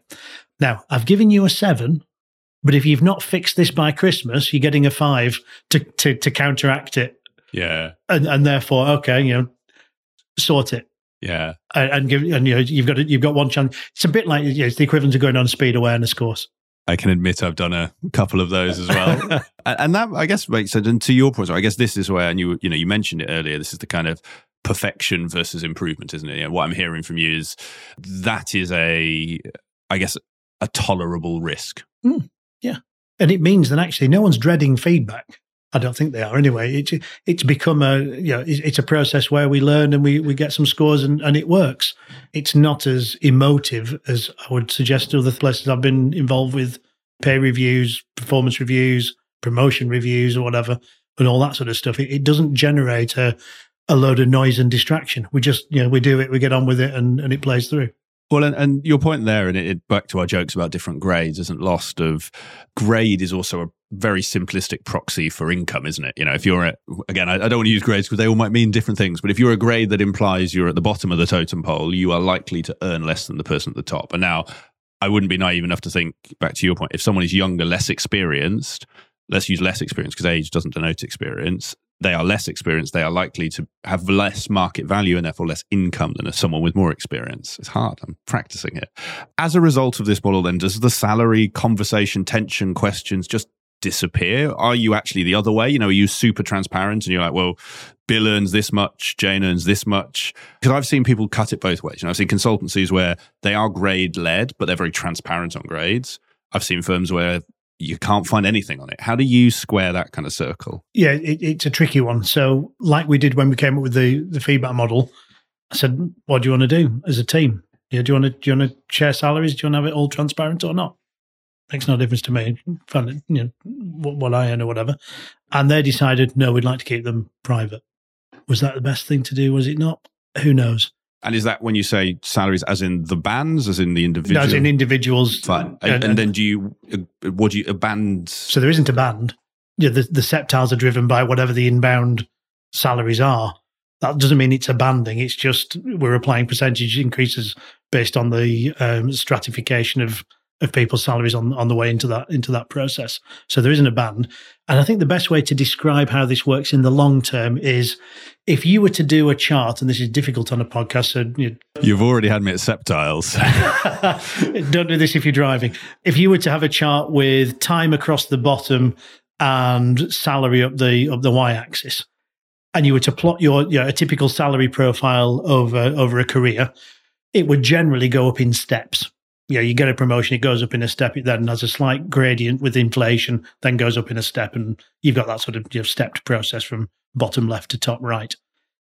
If you were to do your entire career at Hatmill, basically we've thrown a curve through those steps. So if you're getting good scores, linear curve or an exponential curve? Um, it's an exponential curve flattening at the top. Got you. Because generally, as you get to the top end of your earnings in a particular career, you generally just you know you're going up by inflation and maybe a little bit more or, or, whatever. So it's it's it's that sort of curve. And if you're getting great scores, you're going up that curve faster than those people getting less great scores. So there is a way to accelerate up to those those salaries without it being a be all and end all of whether you got a promotion in one year or not. Which you know for for people like you and I who've been in larger consultancies, you know the announcements of who got promoted and who didn't literally can can lift or destroy the motivation of an uh, of an individual and a team for probably two or three months, and probably results in people choosing to leave or choosing to stay. It's such a binary thing, and no one really performs to such a binary level each year. Yet you're forcing a typically a partner and director group it probably make some really difficult decisions, and they probably just sit there wringing their hands about certain individuals. I don't think they ever wrung their hands about me, by the way, but they're wringing their hands about, oh yeah, what? Yeah, they, they're, they're going to be a flight risk if we don't give them promotion. Yeah, but they're not really. It's all the things. Yeah, actually, get rid of it. It doesn't need to be there. I'm going to hold on this salary pitch just I think what you described it opens a lot of questions that I suspect you've got ways to answer with your model, but the the symptom is a salary question. So taking your graph there, this is probably a smaller one to start with, but for people's career progression, some people it's learning, some people it's other things, and all of us there is a financial component. You know, why do you work ten hour days as a consultant to earn an income greater than what you could earn doing something else? How do you tackle where one of you mentioned, you know, you've got people who come in at 21, so they're new to the career, and they go, "Well, I'd, I'd love to know how much I could earn when I'm in ten years experience, twenty years." Is is that just a one on one conversation where you say, "Look, people in this industry at this salary roughly earn that sort of thing"? How do you? Yeah, we've we've talked about sort of what the the top earning you know and generally a bit like any other consultant we still operate in the in the marketplace. So you know if you're a, a good consultant doing some sales and you know a good background of experience yeah you're probably in the you know over 100 150 so, you know 130 somewhere around that mark just like it would be anywhere else. It, it's no different. It's just a curve to that point. As you say though you you create the curve based on those factors. You don't create the steps or the, the gates. You've led into one of my other questions, which is in a world where every consultant purely does consulting, as in I am delivering work for a client, one curve makes sense. How do you then factor in? You touched on sales, and actually, sales might be the easiest example because it's the starkest. Is like if you're doing an internal issue, like you might do a little HR on the side, you could say HR is comparable with marketing, or you could say it's comparable with accounting, whatever. But if I'm there bringing in X million quids worth of business to Hatmill, how does that get, I guess, accounted for? It doesn't. It's it's part of being here, just the same as being a good colleague and and and delivering some work, and it will change over time. You know, so you know, let's not pretend that you know if you're X grade in a in an organisation, every year is going to be uniform and you're going to go and do a million pounds of sales and you're going to do 65% utilization year in, year out. Doesn't happen like that. You know, you'll have one year where you're on your backside and you're, you're struggling to sell a quid. And, but you've got yourself on a project and you, you're running at 90% utilization. And other years where actually you've put a load of effort in, it's been a nine month sales effort and you've just sold 4 million quid, but your utilization's bad. Well, either's fine, isn't it? Based on the performance of the organization. If there's other people doing other stuff around you, it's the aggregate of the team performance that really matters not it's not necessarily to break it down and pigeonhole each individual based on some sort of accountant spreadsheet that everyone at this grade needs to be hitting this. Because actually it all then generates 1.2 million pounds of partner profit share or, or whatever the spreadsheet might indicate. Again it's, it's back to group enterprise or joint enterprise sorry that actually you know there's always time. So you know, covid was an interesting time for us. So like most consultancies second, third week of March 2020, the phone keeps ringing, not in a good way, where people are just cancelling and stopping projects. Totally understandable. But you're watching the business that you've spent at that time, what, 11 years disappearing down the toilet pan very quickly. And you sat there being rather upset about it. We got everyone together on a call and went, right, you know, this is the situation. Everyone in the team on a Teams call, right, you know, these are the projects down. This is, you know, and being really transparent about it because we're treating everyone like adults, not the parents go away into a room and have a chat and then come out and decide what they're going to tell the children. You know, we, we only employ adults as you should, and we treat them as adults. So we got everyone on the call and said, right, these are our cash reserves. This is how much wages are per month. This is, you know, current projects that we've still retained. Yeah, there's the gap. Do whatever you can. You know, so what what is it that you can do? So if you're on a project, great, keep looking for other opportunities to for us to do more work for them. If you're not and your project's been cancelled, basically pick up the phone to anyone in your network who and, and ask them how they're doing. Yeah, what what you what's what's going on? Yeah, because everyone yeah everyone wanted to know what everyone was going on at that, that point. And lo and behold, out of that, we get five six projects emerge in that month. Now you can't do that if you've determined that the bottom two grades of your organization has no sales responsibility. Because if you spec it in that way and you then turn around and go, right, you know, go and do your network and see what we can sell, they'll go, not my job. I don't get the big, but yeah, the big books are for the partners and directors because they've got the sales target and they get big money. So therefore selling must be worth more than delivering is the implication of doing that. I think it's up for debate whether selling is worth more than delivering you know, as a, as a concept, but we probably haven't got time for that today. So if you've got that joint enterprise of this month, we shall mostly be selling in, in terms of that as an approach, then, you know, great. That's what we all need to turn our hand to because we're in the shit. When things are going well, right, this month, we shall mostly be delivering and get into that. And because you've not specified how much of your time you should be spending doing whatever, you've got this fantastic flexibility and adaptability that means the team can move a bit like the blob, if you want a visual representation, but it can move into the spaces it needs to move into to do well. And it doesn't need to conform to the rules of the spreadsheet. There are a few pieces in that that talk to some sharp pointy things in consulting generally and, and to your point I, I will not open the debate of delivery versus sales because we, we don't have enough time but I I ask these as much because of conversations I've had recently, both for the podcast and outside. And weirdly, I've had a run of guests who are big into transparency. So I've been thinking about transparency a lot. And just to your example there, if you've got your one to nine continuum, you've gone full nine on transparency, right? Salaries are greater than income. And you don't have to be a rocket scientist to figure out, well, at the end of that, someone might have to leave if we don't improve that. I guess there's two questions I might start with. Uh, sorry, let me just come back to that on. point then. So the implication wasn't that someone might have to leave if we sort that out. What I talked about in terms of that situation is we know that there are economic cycles. The people who do well are those people who maintain their capability during down cycles because they could be like a be like motor racing. You come out of the curve faster because you've still got your capability. So we talked about our number one objective is to make sure that we've got ex- you know at least the same capability and capacity at the end of COVID And I did some forecasting and I thought it was going to last about 12 to 14 weeks. So don't get me doing your forecasting. But then again, I'm not sure anyone else. I, I, I was similar. So I thought it would give up after school holidays, September, we'd all be back to normal. but yeah, shows what I know as well. And, but, you know, we needed to retain that. So actually, and, and I talked, you know, we talked in there. So look, so we might have to, you know, I'm suggesting we suspend the bonus scheme now. So we have a bit of a bonus scheme that rewards profitability by person. And yeah, I'm taking it, I'm taking a 20% pay cut you know, to make sure we keep more cash in and you know, we'll, we'll keep focused on it. And you know, at some point, we may all need to take a pay reduction, but that will be so that we don't need to lose anyone.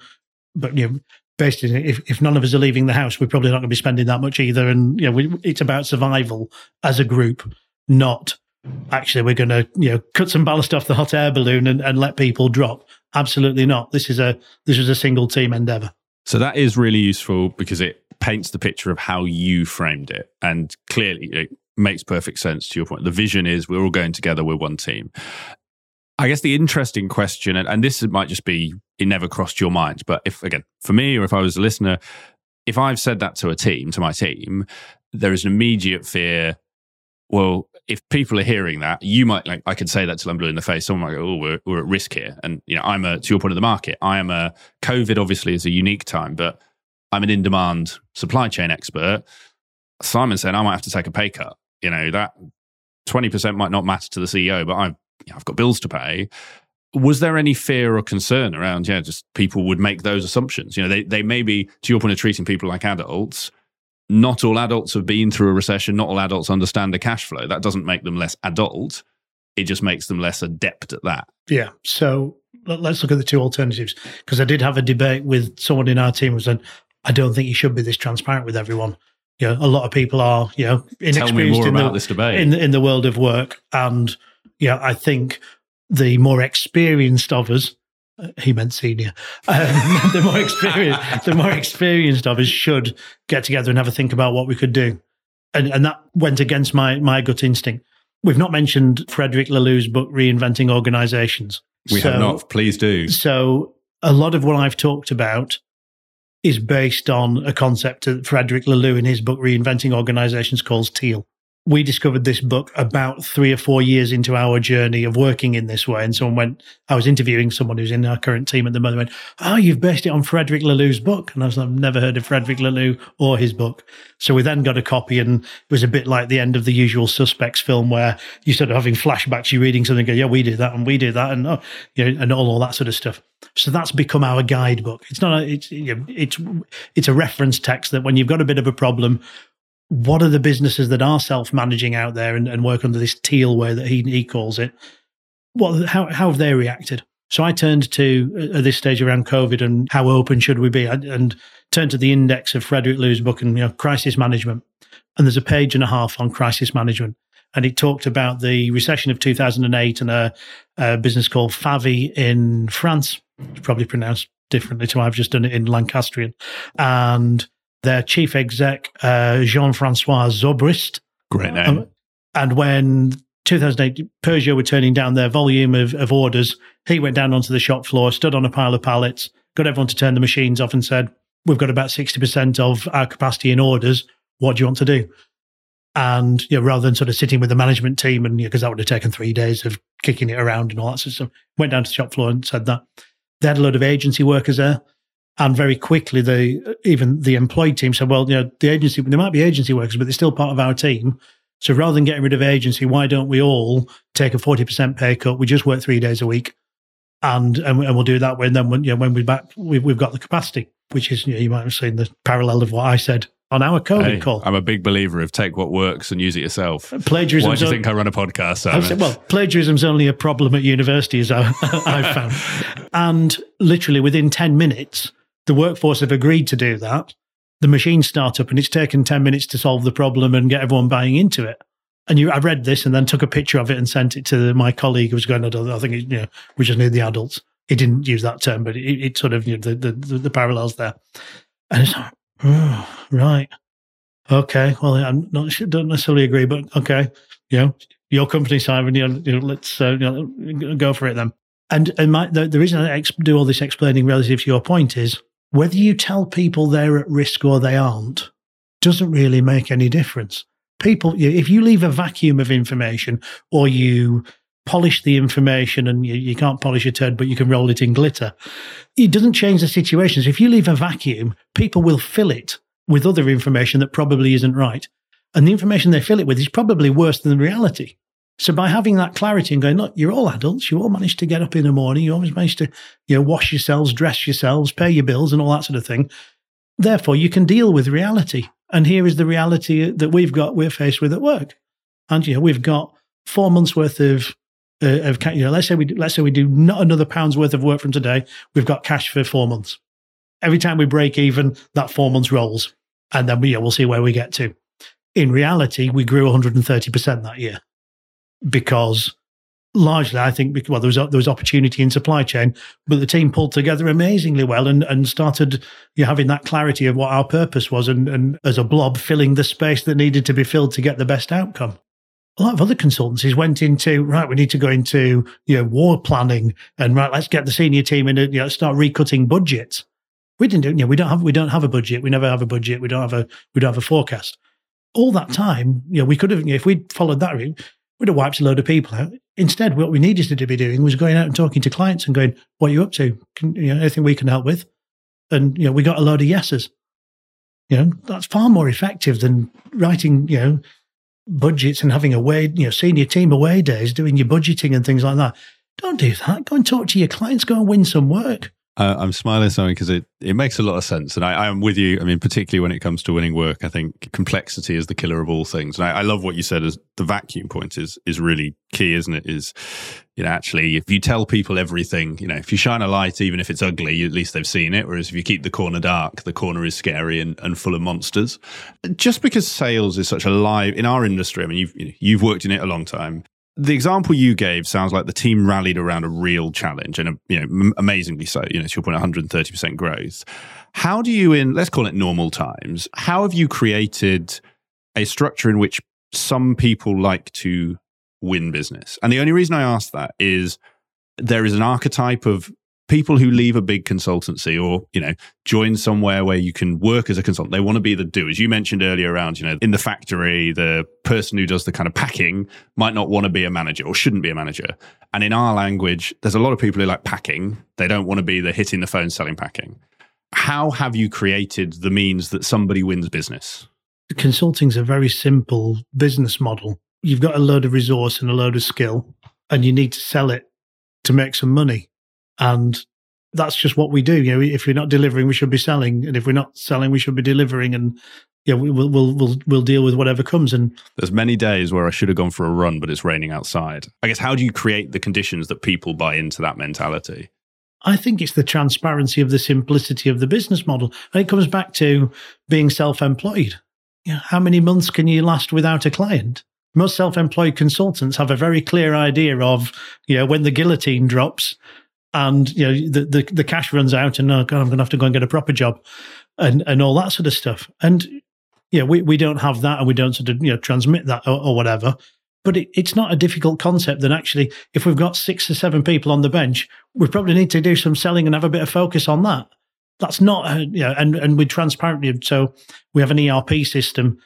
Everyone has access to everything every piece of data apart from salaries in that erp system so you know they know what the you know, what the the predicted revenues are in coming months. They know what's in the pipeline. They know what stage it's at, and they can ring people and you know, because if you want to be self managing, you want people to make good decisions. You need to give them good information and good data.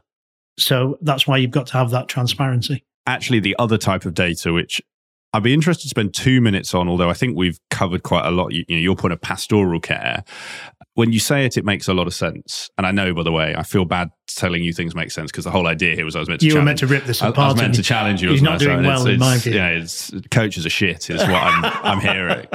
Well, I, I, guess there is. Let, let's let's dive in with the problem statement and then let's go to the soft squidgy bit. So with all this other coaching model, I think makes a lot of sense. Really believe in coaching. I've seen the power of it myself and with others. So why, to your point, do you paint your walls or do you get a painter? Well, if you want it done better, you get a painter in.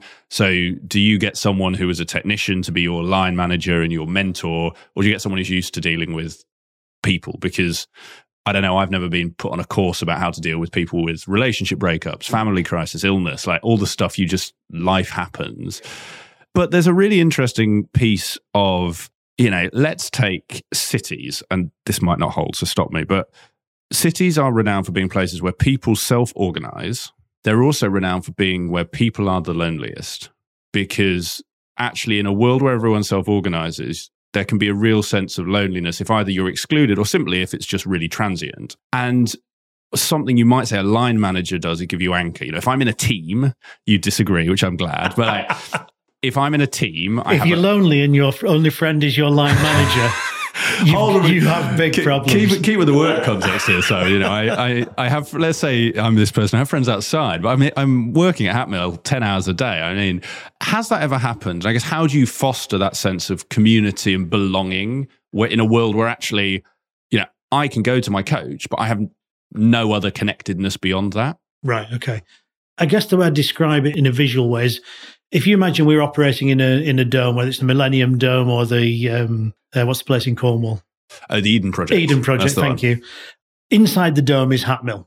On the floor of the dome are tens of tables, and tables can be a number of things. So a table could be a project, a client project.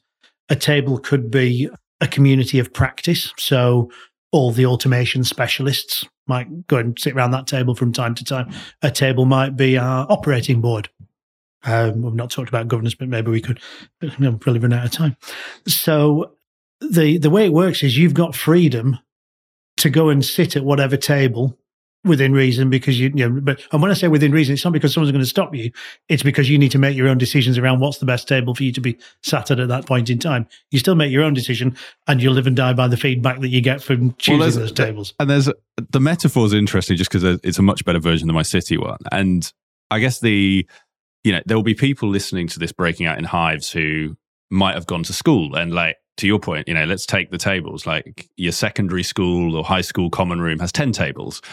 And in theory, you can sit where you want. But the popular kids sit over there and the sporty kids sit over there. And and actually to your point, you know, the blessing and a curse with open feedback, as you know, many of us saw in secondary school, is anyone can give and anyone can receive. And and I guess, you know, how do you avoid those scenarios where you do have the the cool kids or the uncool kids or the you know the in vogue kids or the the alternative kids? I don't see any of that manufacturing whether i'm blind to it or not i don't know. I guess if we were to then say right go and sit on the table who you know the people you'd rather socialize with then you would get little groups of people because then, you know when we have our away days we get together off site for three days twice a year yes, you know, you do get some people who've not worked together, but then they'll go and you have a natter and, and, and catch up on because they've got those close and, and those are the people that they ring, you know, from, from time to time out there. So you'll always have that. I think there isn't an elitism though around what you see. It's not the cool kids and the geeks. It's, you know, that's just who the groups are. And, and, and maybe that is because we do, you know, part of the recruitment is, you know, have you got some technical capability? And, you know, are you absent of ego? And are you able to you know have conversations at you know with people at, at, many levels from a client point of view because we do need the ability to be able to go and get alongside guys and, and people picking in a warehouse and then the following week present to PLC boards. So you've got to have that ability to move around with different people. Just on that, in terms of the selection process, our interviews we always do over, you know, maybe breakfast, lunch, dinner, coffee, out and about because we want the person to relax and feel like they're in a natural environment. We don't want them to be, you know, in a small room with three chairs around a circular table with someone grilling them because, you know, no one is themselves there. So part of Laloux's research showed that have three tenets of Teal. One is the self management, which we've talked about a lot. Second is bringing your whole self to work. So not needing to put on a work persona for when you're at work compared to when you're at home. And the third is evolutionary purpose. So being comfortable that the business may evolve relative to its environment and become different things over time. And I think you've just answered where I was going to go, which is what do you look for in recruitment, which I assume is those three things. Yeah, well, it's it's the it's the real person. It's someone who can rapidly build trust, or we can build trust in. So one of the things we do at, at interviews, you know, we, we want to hear the back, you know, the backstory of the person. That's not necessarily the career they've had. It's it's you know, tell us who you are, not what you've done. And you know that's it. Yeah, we we clearly want to know at one stage what have you done because you know, it's good to know that you're competent, but we also need to know are you you know are you, are you a decent person? Are you going to fit in here? Are you going to fit in well? Are you going to be comfortable here? And I, I always say this to candidates as a, as a candidate, you know, I'm interviewing. This is a bigger decision for you than it is for me. Yeah, because I'll still be here and we'll still be, but you know, you're going to change jobs from wherever you are at the moment to come and join us. Moving jobs is a big step for anyone at any point. And therefore, it has to be a proper two way conversation that they can grill me for possibly longer than maybe we we interview them for. I think it's so often lost in the recruitment process that that two way piece. Well, absolutely, and you know, the farcical nature of recruitment is often. And I've been to interviews like this where the employer or the prospective employer sits there saying, "Well, you convinced me why we should give you a job." I once worked with a guy who always made me laugh because he just had a different way of looking at things. And then whenever he got asked, "Why do you want this job?" his answer was always, "I don't."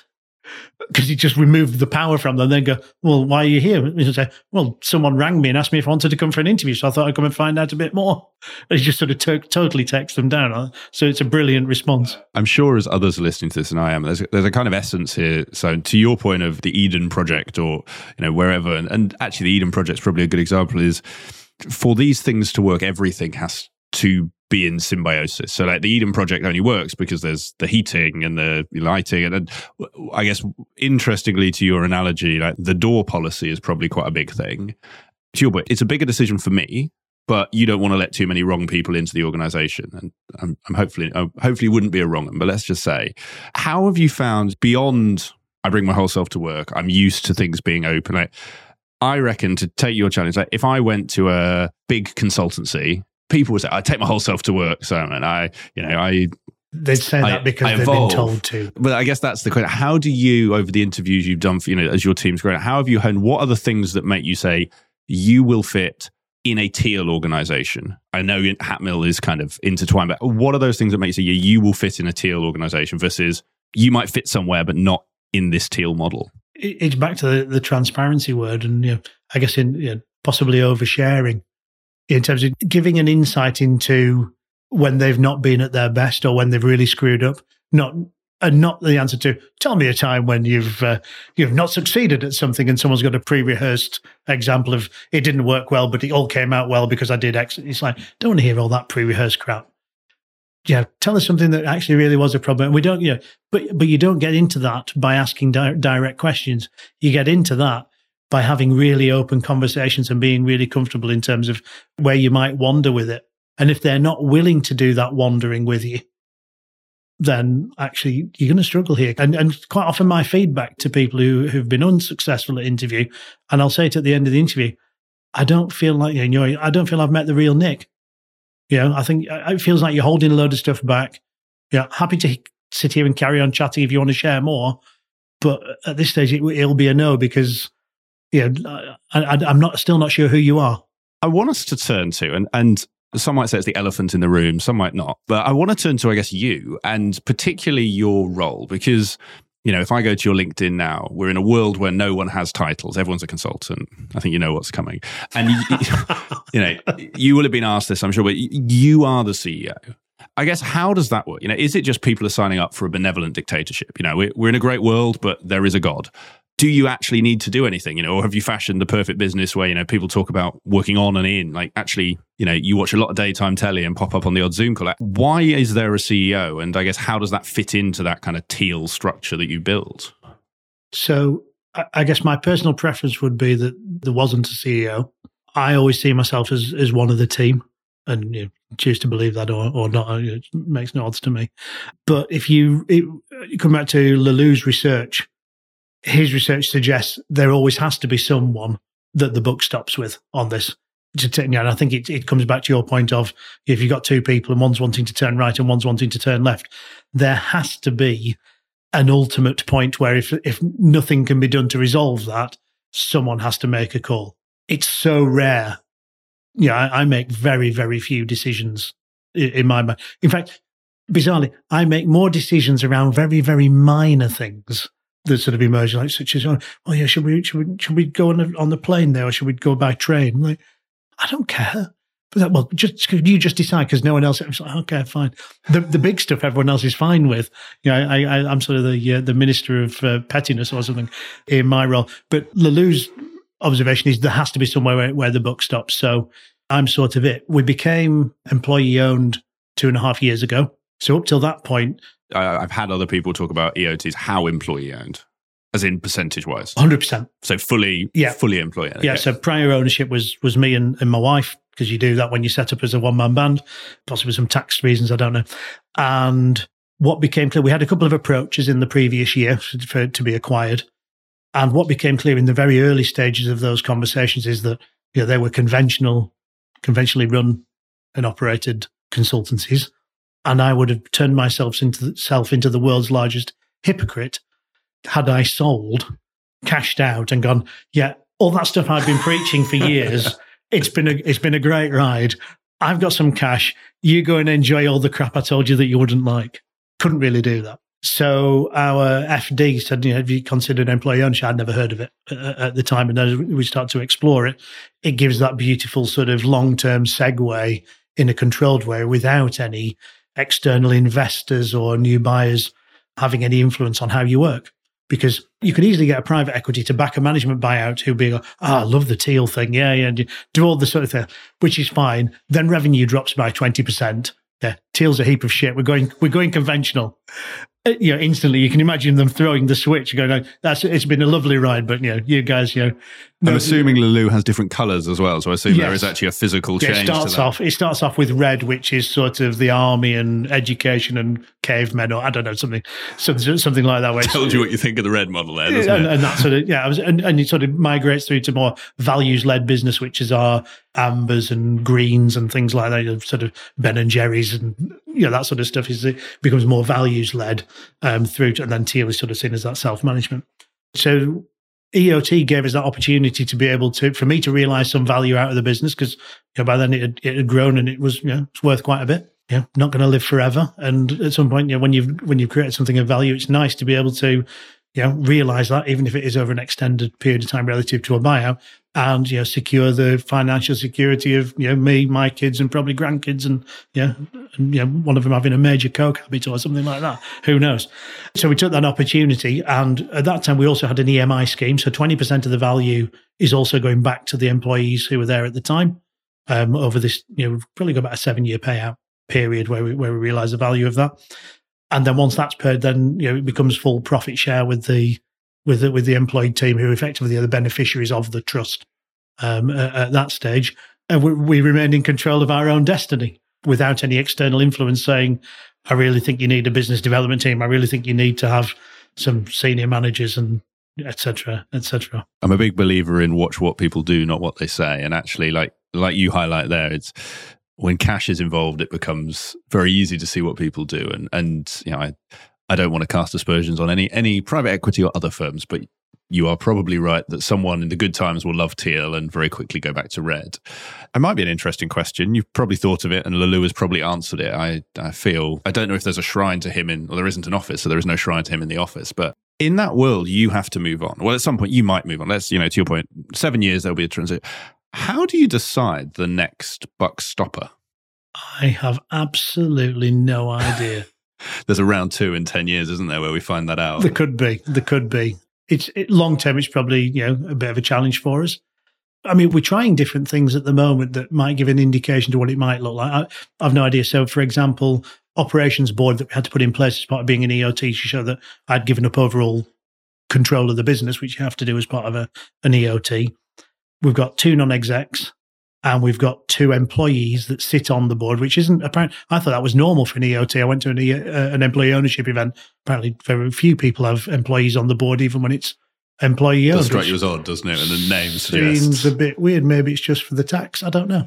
But we put two two employees, and and those two employees. It's very much like a a mayoral um, appointment in that the team vote for two for two employees, and you come and join the ops board for two years.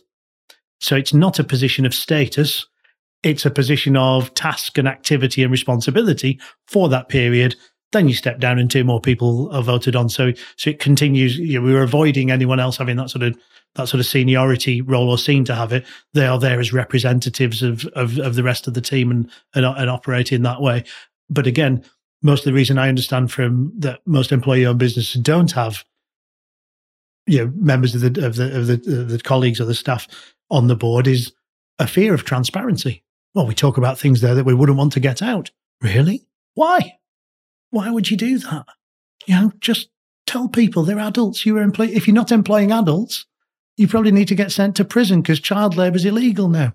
But you're employing adults, so you know, absolutely manage the messaging and and be, and be clear and, and explain things. But you know, like, come on, uh, we're not we're not in the 1800s anymore. I'm conscious of time, and I, I had parked this one, but I feel you've dangled it enough times that I do want to ask. It's it's a really practical question, but again, us consultants love practicality. So all of that makes perfect sense, I guess. And I, I'm trying not to take us too far to old ground, but take people problems. So to your point, like business, you know, cash flow, etc.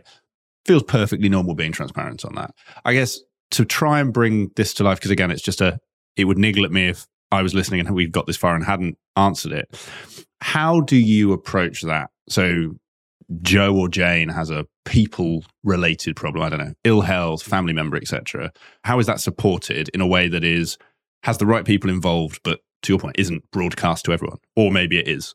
So we don't really have any policies in that area because we don't believe that you could write a policy or policies that would legislate for the wide variety of stuff that happens to team members. You just you you you're just going to be giving a load of money to a load of solicitors who are then go oh and then once something crops up oh yeah we didn't think about that option so just forget it. Again, we leave it back down to the individual. So I guess something simple like let me give you a couple of examples. So a bereavement policy. Some places have a bereavement policy. Well, if it's a parent, you can have a week. And if it's, you know, God forbid, a, a child or whatever, then you can have you know, two weeks or whatever. But if it's an auntie, you can you can have two hours for the funeral. Well, who's to say that you weren't brought up by your auntie and you hated your parents and you moved out and it's just a, it's you know we, we we're just making these bizarre generalizations to try and create a policy that means it'll be fair and equitable for everyone. Well, we're employing adults. Back to the same point. Let them decide how much time do you need off. You know, if you were brought up by your grandma and, and, and she passes away and, you know, that's the most devastating thing that could ever happen to you, take whatever time you need off for that circumstance and trust the people to do it. In reality, what happens is people repay that trust and go, you know, no problem, you know, and, and, and manage it. No one, no one really takes the piss. If you're recruiting the right people and, and, and you've got the right ethos, people behave in the right way what we've tended to do, I was going to give you, let me give you the other example, and, and, and, and, and hesitate to bring this example up, but let's say, you know, the worst thing that could possibly happen is a child gets diagnosed with a terminal illness. You know, it's one of the teams. They've got two years to live. You know, what do you do with that person? We would all like to think that a good employer would then go, look, you are, you know, living your worst possible nightmare. Take the two years off. You know, you, you know, you, you've you've literally got you know, a load of shit in front of you. Go and take the two years off. We'll carry on paying you, and the rest of the team will be happy to support that because they know that if that crap had happened to them, that's what they would like to also happen to them. It's a really rare occurrence. We don't need to legislate for it, but we're going to behave in the right way because we're a single group and we're going to look after each other without it all starting to sound like socialism. And that's what, you know, in that example, that's what we do because it's not their fault. You know, it's not, oh, well, actually, you've only got 13 weeks and then, uh, then we're going to put you on statutory. Oh, brilliant.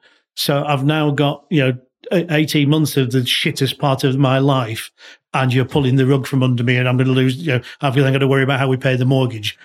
that's just bollocks. You know, we've got the resources to be able to look after people. So why wouldn't you? And so that's the people stuff that, you know, how we'd approach it. No, no, I'm glad I did open it up, Simon, because I and I appreciate it was a very sharp tangent, but it answers the question and does away with the need for a committee to discuss people issues. Infers there are decisions that need to be made, and and you know, I I think that second example, like you say, is very powerful because you know, God forbid that doesn't happen to anyone, but do to others and as you would want done to yourself. I'm sure that's a religious quote from somewhere, but I guess it comes back to you know people watch and observe, and and if you do it for one they do it for others. And likewise, you know, to your point of the community you're building, the village or town you're building, the, if people see you do that for Joe Bloggs, well, actually, then if Jane Doe says, "Oh, I think this place is a bit shit," someone's probably going to say, "Well, do you remember what they did for Joe?" I'm going to bring a sharp back to the CEO handover. And again, you might not have an answer for this because this isn't your world, but I think we've covered a ton about your model and hopefully you feel we've grilled a little bit in there, albeit I love, you know, it's clear you've thought all of this through. One question I have, you know, if someone's listened to this and they want to do this model, in a world to your point where it's you and your wife because that's what people do and i'm assuming your wife's not involved in the business day to day so you are a you, know, you are the ceo or the, the the person who founded it. A lot of our listeners will be in partnerships or you know they'll they've founded a business with two three to ten other people for no other reason than that's what they did. How does this work where there are more than one of you? Does someone still have to become that person where the buck stops? Like that's what i'm if there's two, let's take two for simplicity. If there is two founding partners, does one have to become the CEO? Because otherwise, I assume you just create a tension of like there's politics at the very top. Yeah, you probably would create that that, that politics. I think in in most things that we've done, I think the only answer is well, give it a go and see what happens. Yeah, it might work. It might. You, you can sit there pontificating and theorizing over it for six months, but you know, if there's two of you, give it a go and you know, make sure you're aligned Make sure you're not overruling each other. Make sure that not only you guys, the two people, have, have read Reinventing Organizations, but buy a copy for everyone in the organization and talk about it a lot and, and get people to, you know, get some external coaches in to, you know, and do, do some of the stuff that's worked well for us and figure out, and it might work, and it might be that actually it, bring, it brings out some unsurmount, insurmountable problem that you then need to figure out how you're going to deal with it. But you, the only way to really find out is to, to is to jump in. I think a great place for us to start to draw to a close because I've got two last questions. I'm going to guess the answer to the first one, but I, I don't want to assume. And I'm fascinated about the answer to the second, which I now I'm going to have to drastically change knowing your view on grades because I am afraid I've perpetuated that across my podcast. So the first one is books. And I don't want to assume the answer, but so I'm going to ask the question what is the book or books that have had the biggest impact or you have gifted most to people and why is that? Um, so obviously number one is is reinventing organization. there are two versions just if, you, if you're interested in finding out a little bit about this get the illustrated version first that'll take about an afternoon to read if you get the the, the full version it will take about a month to get through the first third because it's turgid around the history of organizations. The second two thirds are actually quite readable. So, you know, might be cheating. Is that one book or two? It's possibly, no, keep, possibly I, two. And if that is one, what is the book after that? The book after that, probably a couple. Uh, one is the E Myth Revisited, which is very much focused on how to work on your business, not in it. And there's some some really nice simplistic ways of looking at a case study of I think it's a lady running a pie shop in Canada or something. Yeah, I remember the book well. Right, and it's a really he's got some fantastic, just lovely simplistic things and a simplistic way of looking at it. And then the third one would be Never Split the Difference by Chris Voss. Oh, I've heard Chris Voss a lot. I haven't fully read the book. Yeah, so I, I did it. I, I'm I'm a bad reader, so normally I do Audible and listen to it in the car and that was so good. I then went and bought the book because you can't flick to the pages if you've got it on order. You can't find. When did he say this? You just can't find it. So I then then bought the book. Uh, we have a book club at Hatmill, so, and that was one of the books that uh, that someone introduced. But yeah, he's the Derren Brown of negotiation. And you read some of the stuff he's said, and then you say this, and then you say this. You think, well, that's never going to work. And then you go somewhere and you say it, and they just do exactly what you, you're like. Wow I'm literally doing mind control. I've got a bit through the book. A bit to your point, actually. I think I got it on Kindle and I'm more of an audible. But the thing that stuck with me in like the early chapters, he talks about like getting hot, I don't know, armed people behind, from behind a door. And just spent the whole time saying it feels like, you know, if you say feels, you aren't accusing anyone. Like someone, it feels like you've got a problem. Like, and to your point, it's, it's amazing how that stuff works. Yeah. It's great stuff. I think three great books and three very different books as well. Yeah, I think I'm not going to open any more of those because I try not to at these questions, but three fantastic books. And then the last question, and actually, I am going to make this easy for myself and I'm just going to put it in years. So you have three people in front of you. One person has just entered the consulting industry, zero years experience. One person is at five, four, five, six, seven years of experience. And one person is 12 years in, I'm going to say. What is your one piece of advice to each of those life stages in consulting? Oh, interesting. I, I'm trying to think is the advice any different to any of them, really? And I think it's largely around you generally get out what you put in. And it depends which consultancy you're working in a conventional consultancy or a, an enlightened, not an enlightened, that's a bit egotistical, um, or, or a, you know, an, an unconventional one.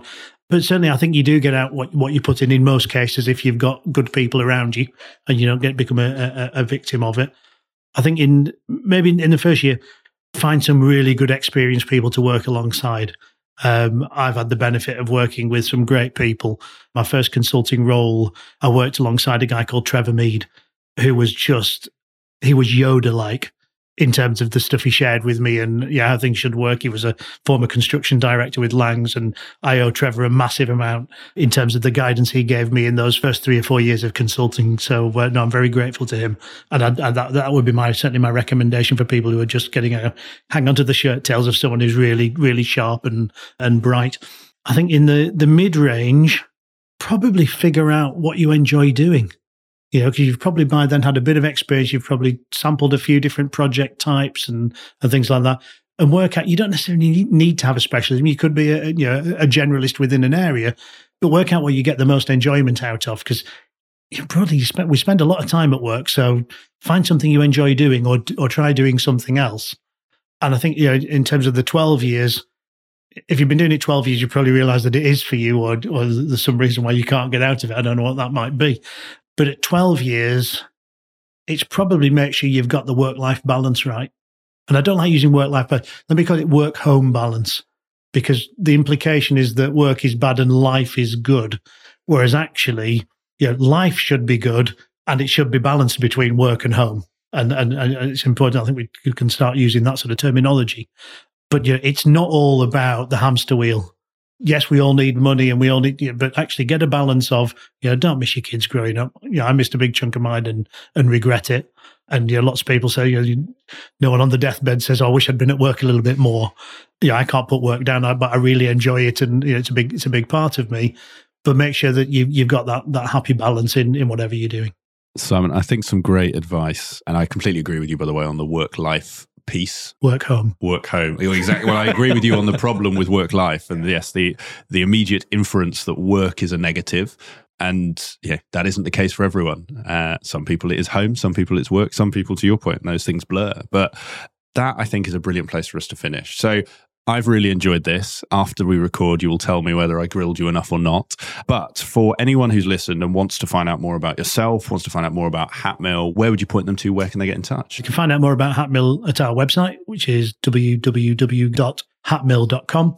And I'm on LinkedIn, Simon Dixon, working at Hatmill. Amazing. Well, we'll put links to both in the show notes. So anyone who's listening can find that on the website or on the podcast app. And all that's left to say, Simon, is thank you very much. Thank you for traveling down to Bath. No mean feat. Very much appreciated. No problem. I've come out in hives. I've come so far south. well, as I said earlier, us, us Southerners are very polite, so I have to compliment you for coming this far. But thank you very much and all the best for the rest of your week. No worries. Thanks, Nick. I've really enjoyed it. Cheers, Simon. Today's episode is brought to you by Create Engage, the specialist digital marketing agency for the disruptive management consultancy. Now, for long-time listeners, you will probably already know who we are. You may have even heard one of our ads on a previous episode of this podcast. But for those of you who don't, here is a short introduction. At Create Engage, we help you create an effective marketing strategy for your consultancy, a strategy that will resonate with your target clients. And then we support you by delivering the campaigns you need to turn that strategy into a reality, helping you to build your brand, raise your profile with your prospective clients, and ultimately generate return on investment from your marketing activity. Now, I could tell you about many of the great clients that we work with and the results we've delivered for them. But instead, I'm going to do something much more powerful and something that I would recommend you do for your own marketing. I'm going to let our clients do the talking for us. If you are currently thinking about marketing for your consultancy, you're going to want to listen to this. Create Engage started the process for us. They managed it end to end. They came up with some really creative ideas, and we were really happy with the work that they did, which meant that we could just focus on running the business. Not only did we start conversations with clients that we hadn't spoken to before, but also there was tangible return on investment by some work that we were given. They've helped right from the initial shaping of the idea through to helping us work out what our end goal was. They've supported us with the visual identity and our positioning of the brand. We've had an immediate expansion of our network and, and have initiated a raft of new conversations with owners, CEOs in, in target client organisations and has led to us winning new projects already. One of the greatest compliments, I guess, is that one of our competitors even said that uh, they really like what we're doing with marketing and they wish they could be doing something as good. So, from our perspective, we couldn't recommend Create Engage any more than this. I would certainly recommend Create Engage if you're a consulting firm. They really understand consultancies and the sort of challenges we face. And uh, you know, I don't think you're going to get much better marketing anywhere else. So I wouldn't hesitate to recommend Create Engage. They did a really good job for us. So, if you're looking for an agency that can help you achieve the results that our clients just described, then head to our website, createengage.co.uk, where you can find out more about how we support consulting firms like you. You can download our latest ebook and you can get in touch to talk about how we can help you take your consultancy to the next level through digital marketing. I hope you enjoyed today's episode of Climb in Consulting. If you have any guest recommendations, comments, ideas, thoughts on how I can make this show better for you, just drop me an email. It's nick at createengage.co.uk, and I really look forward to hearing from you.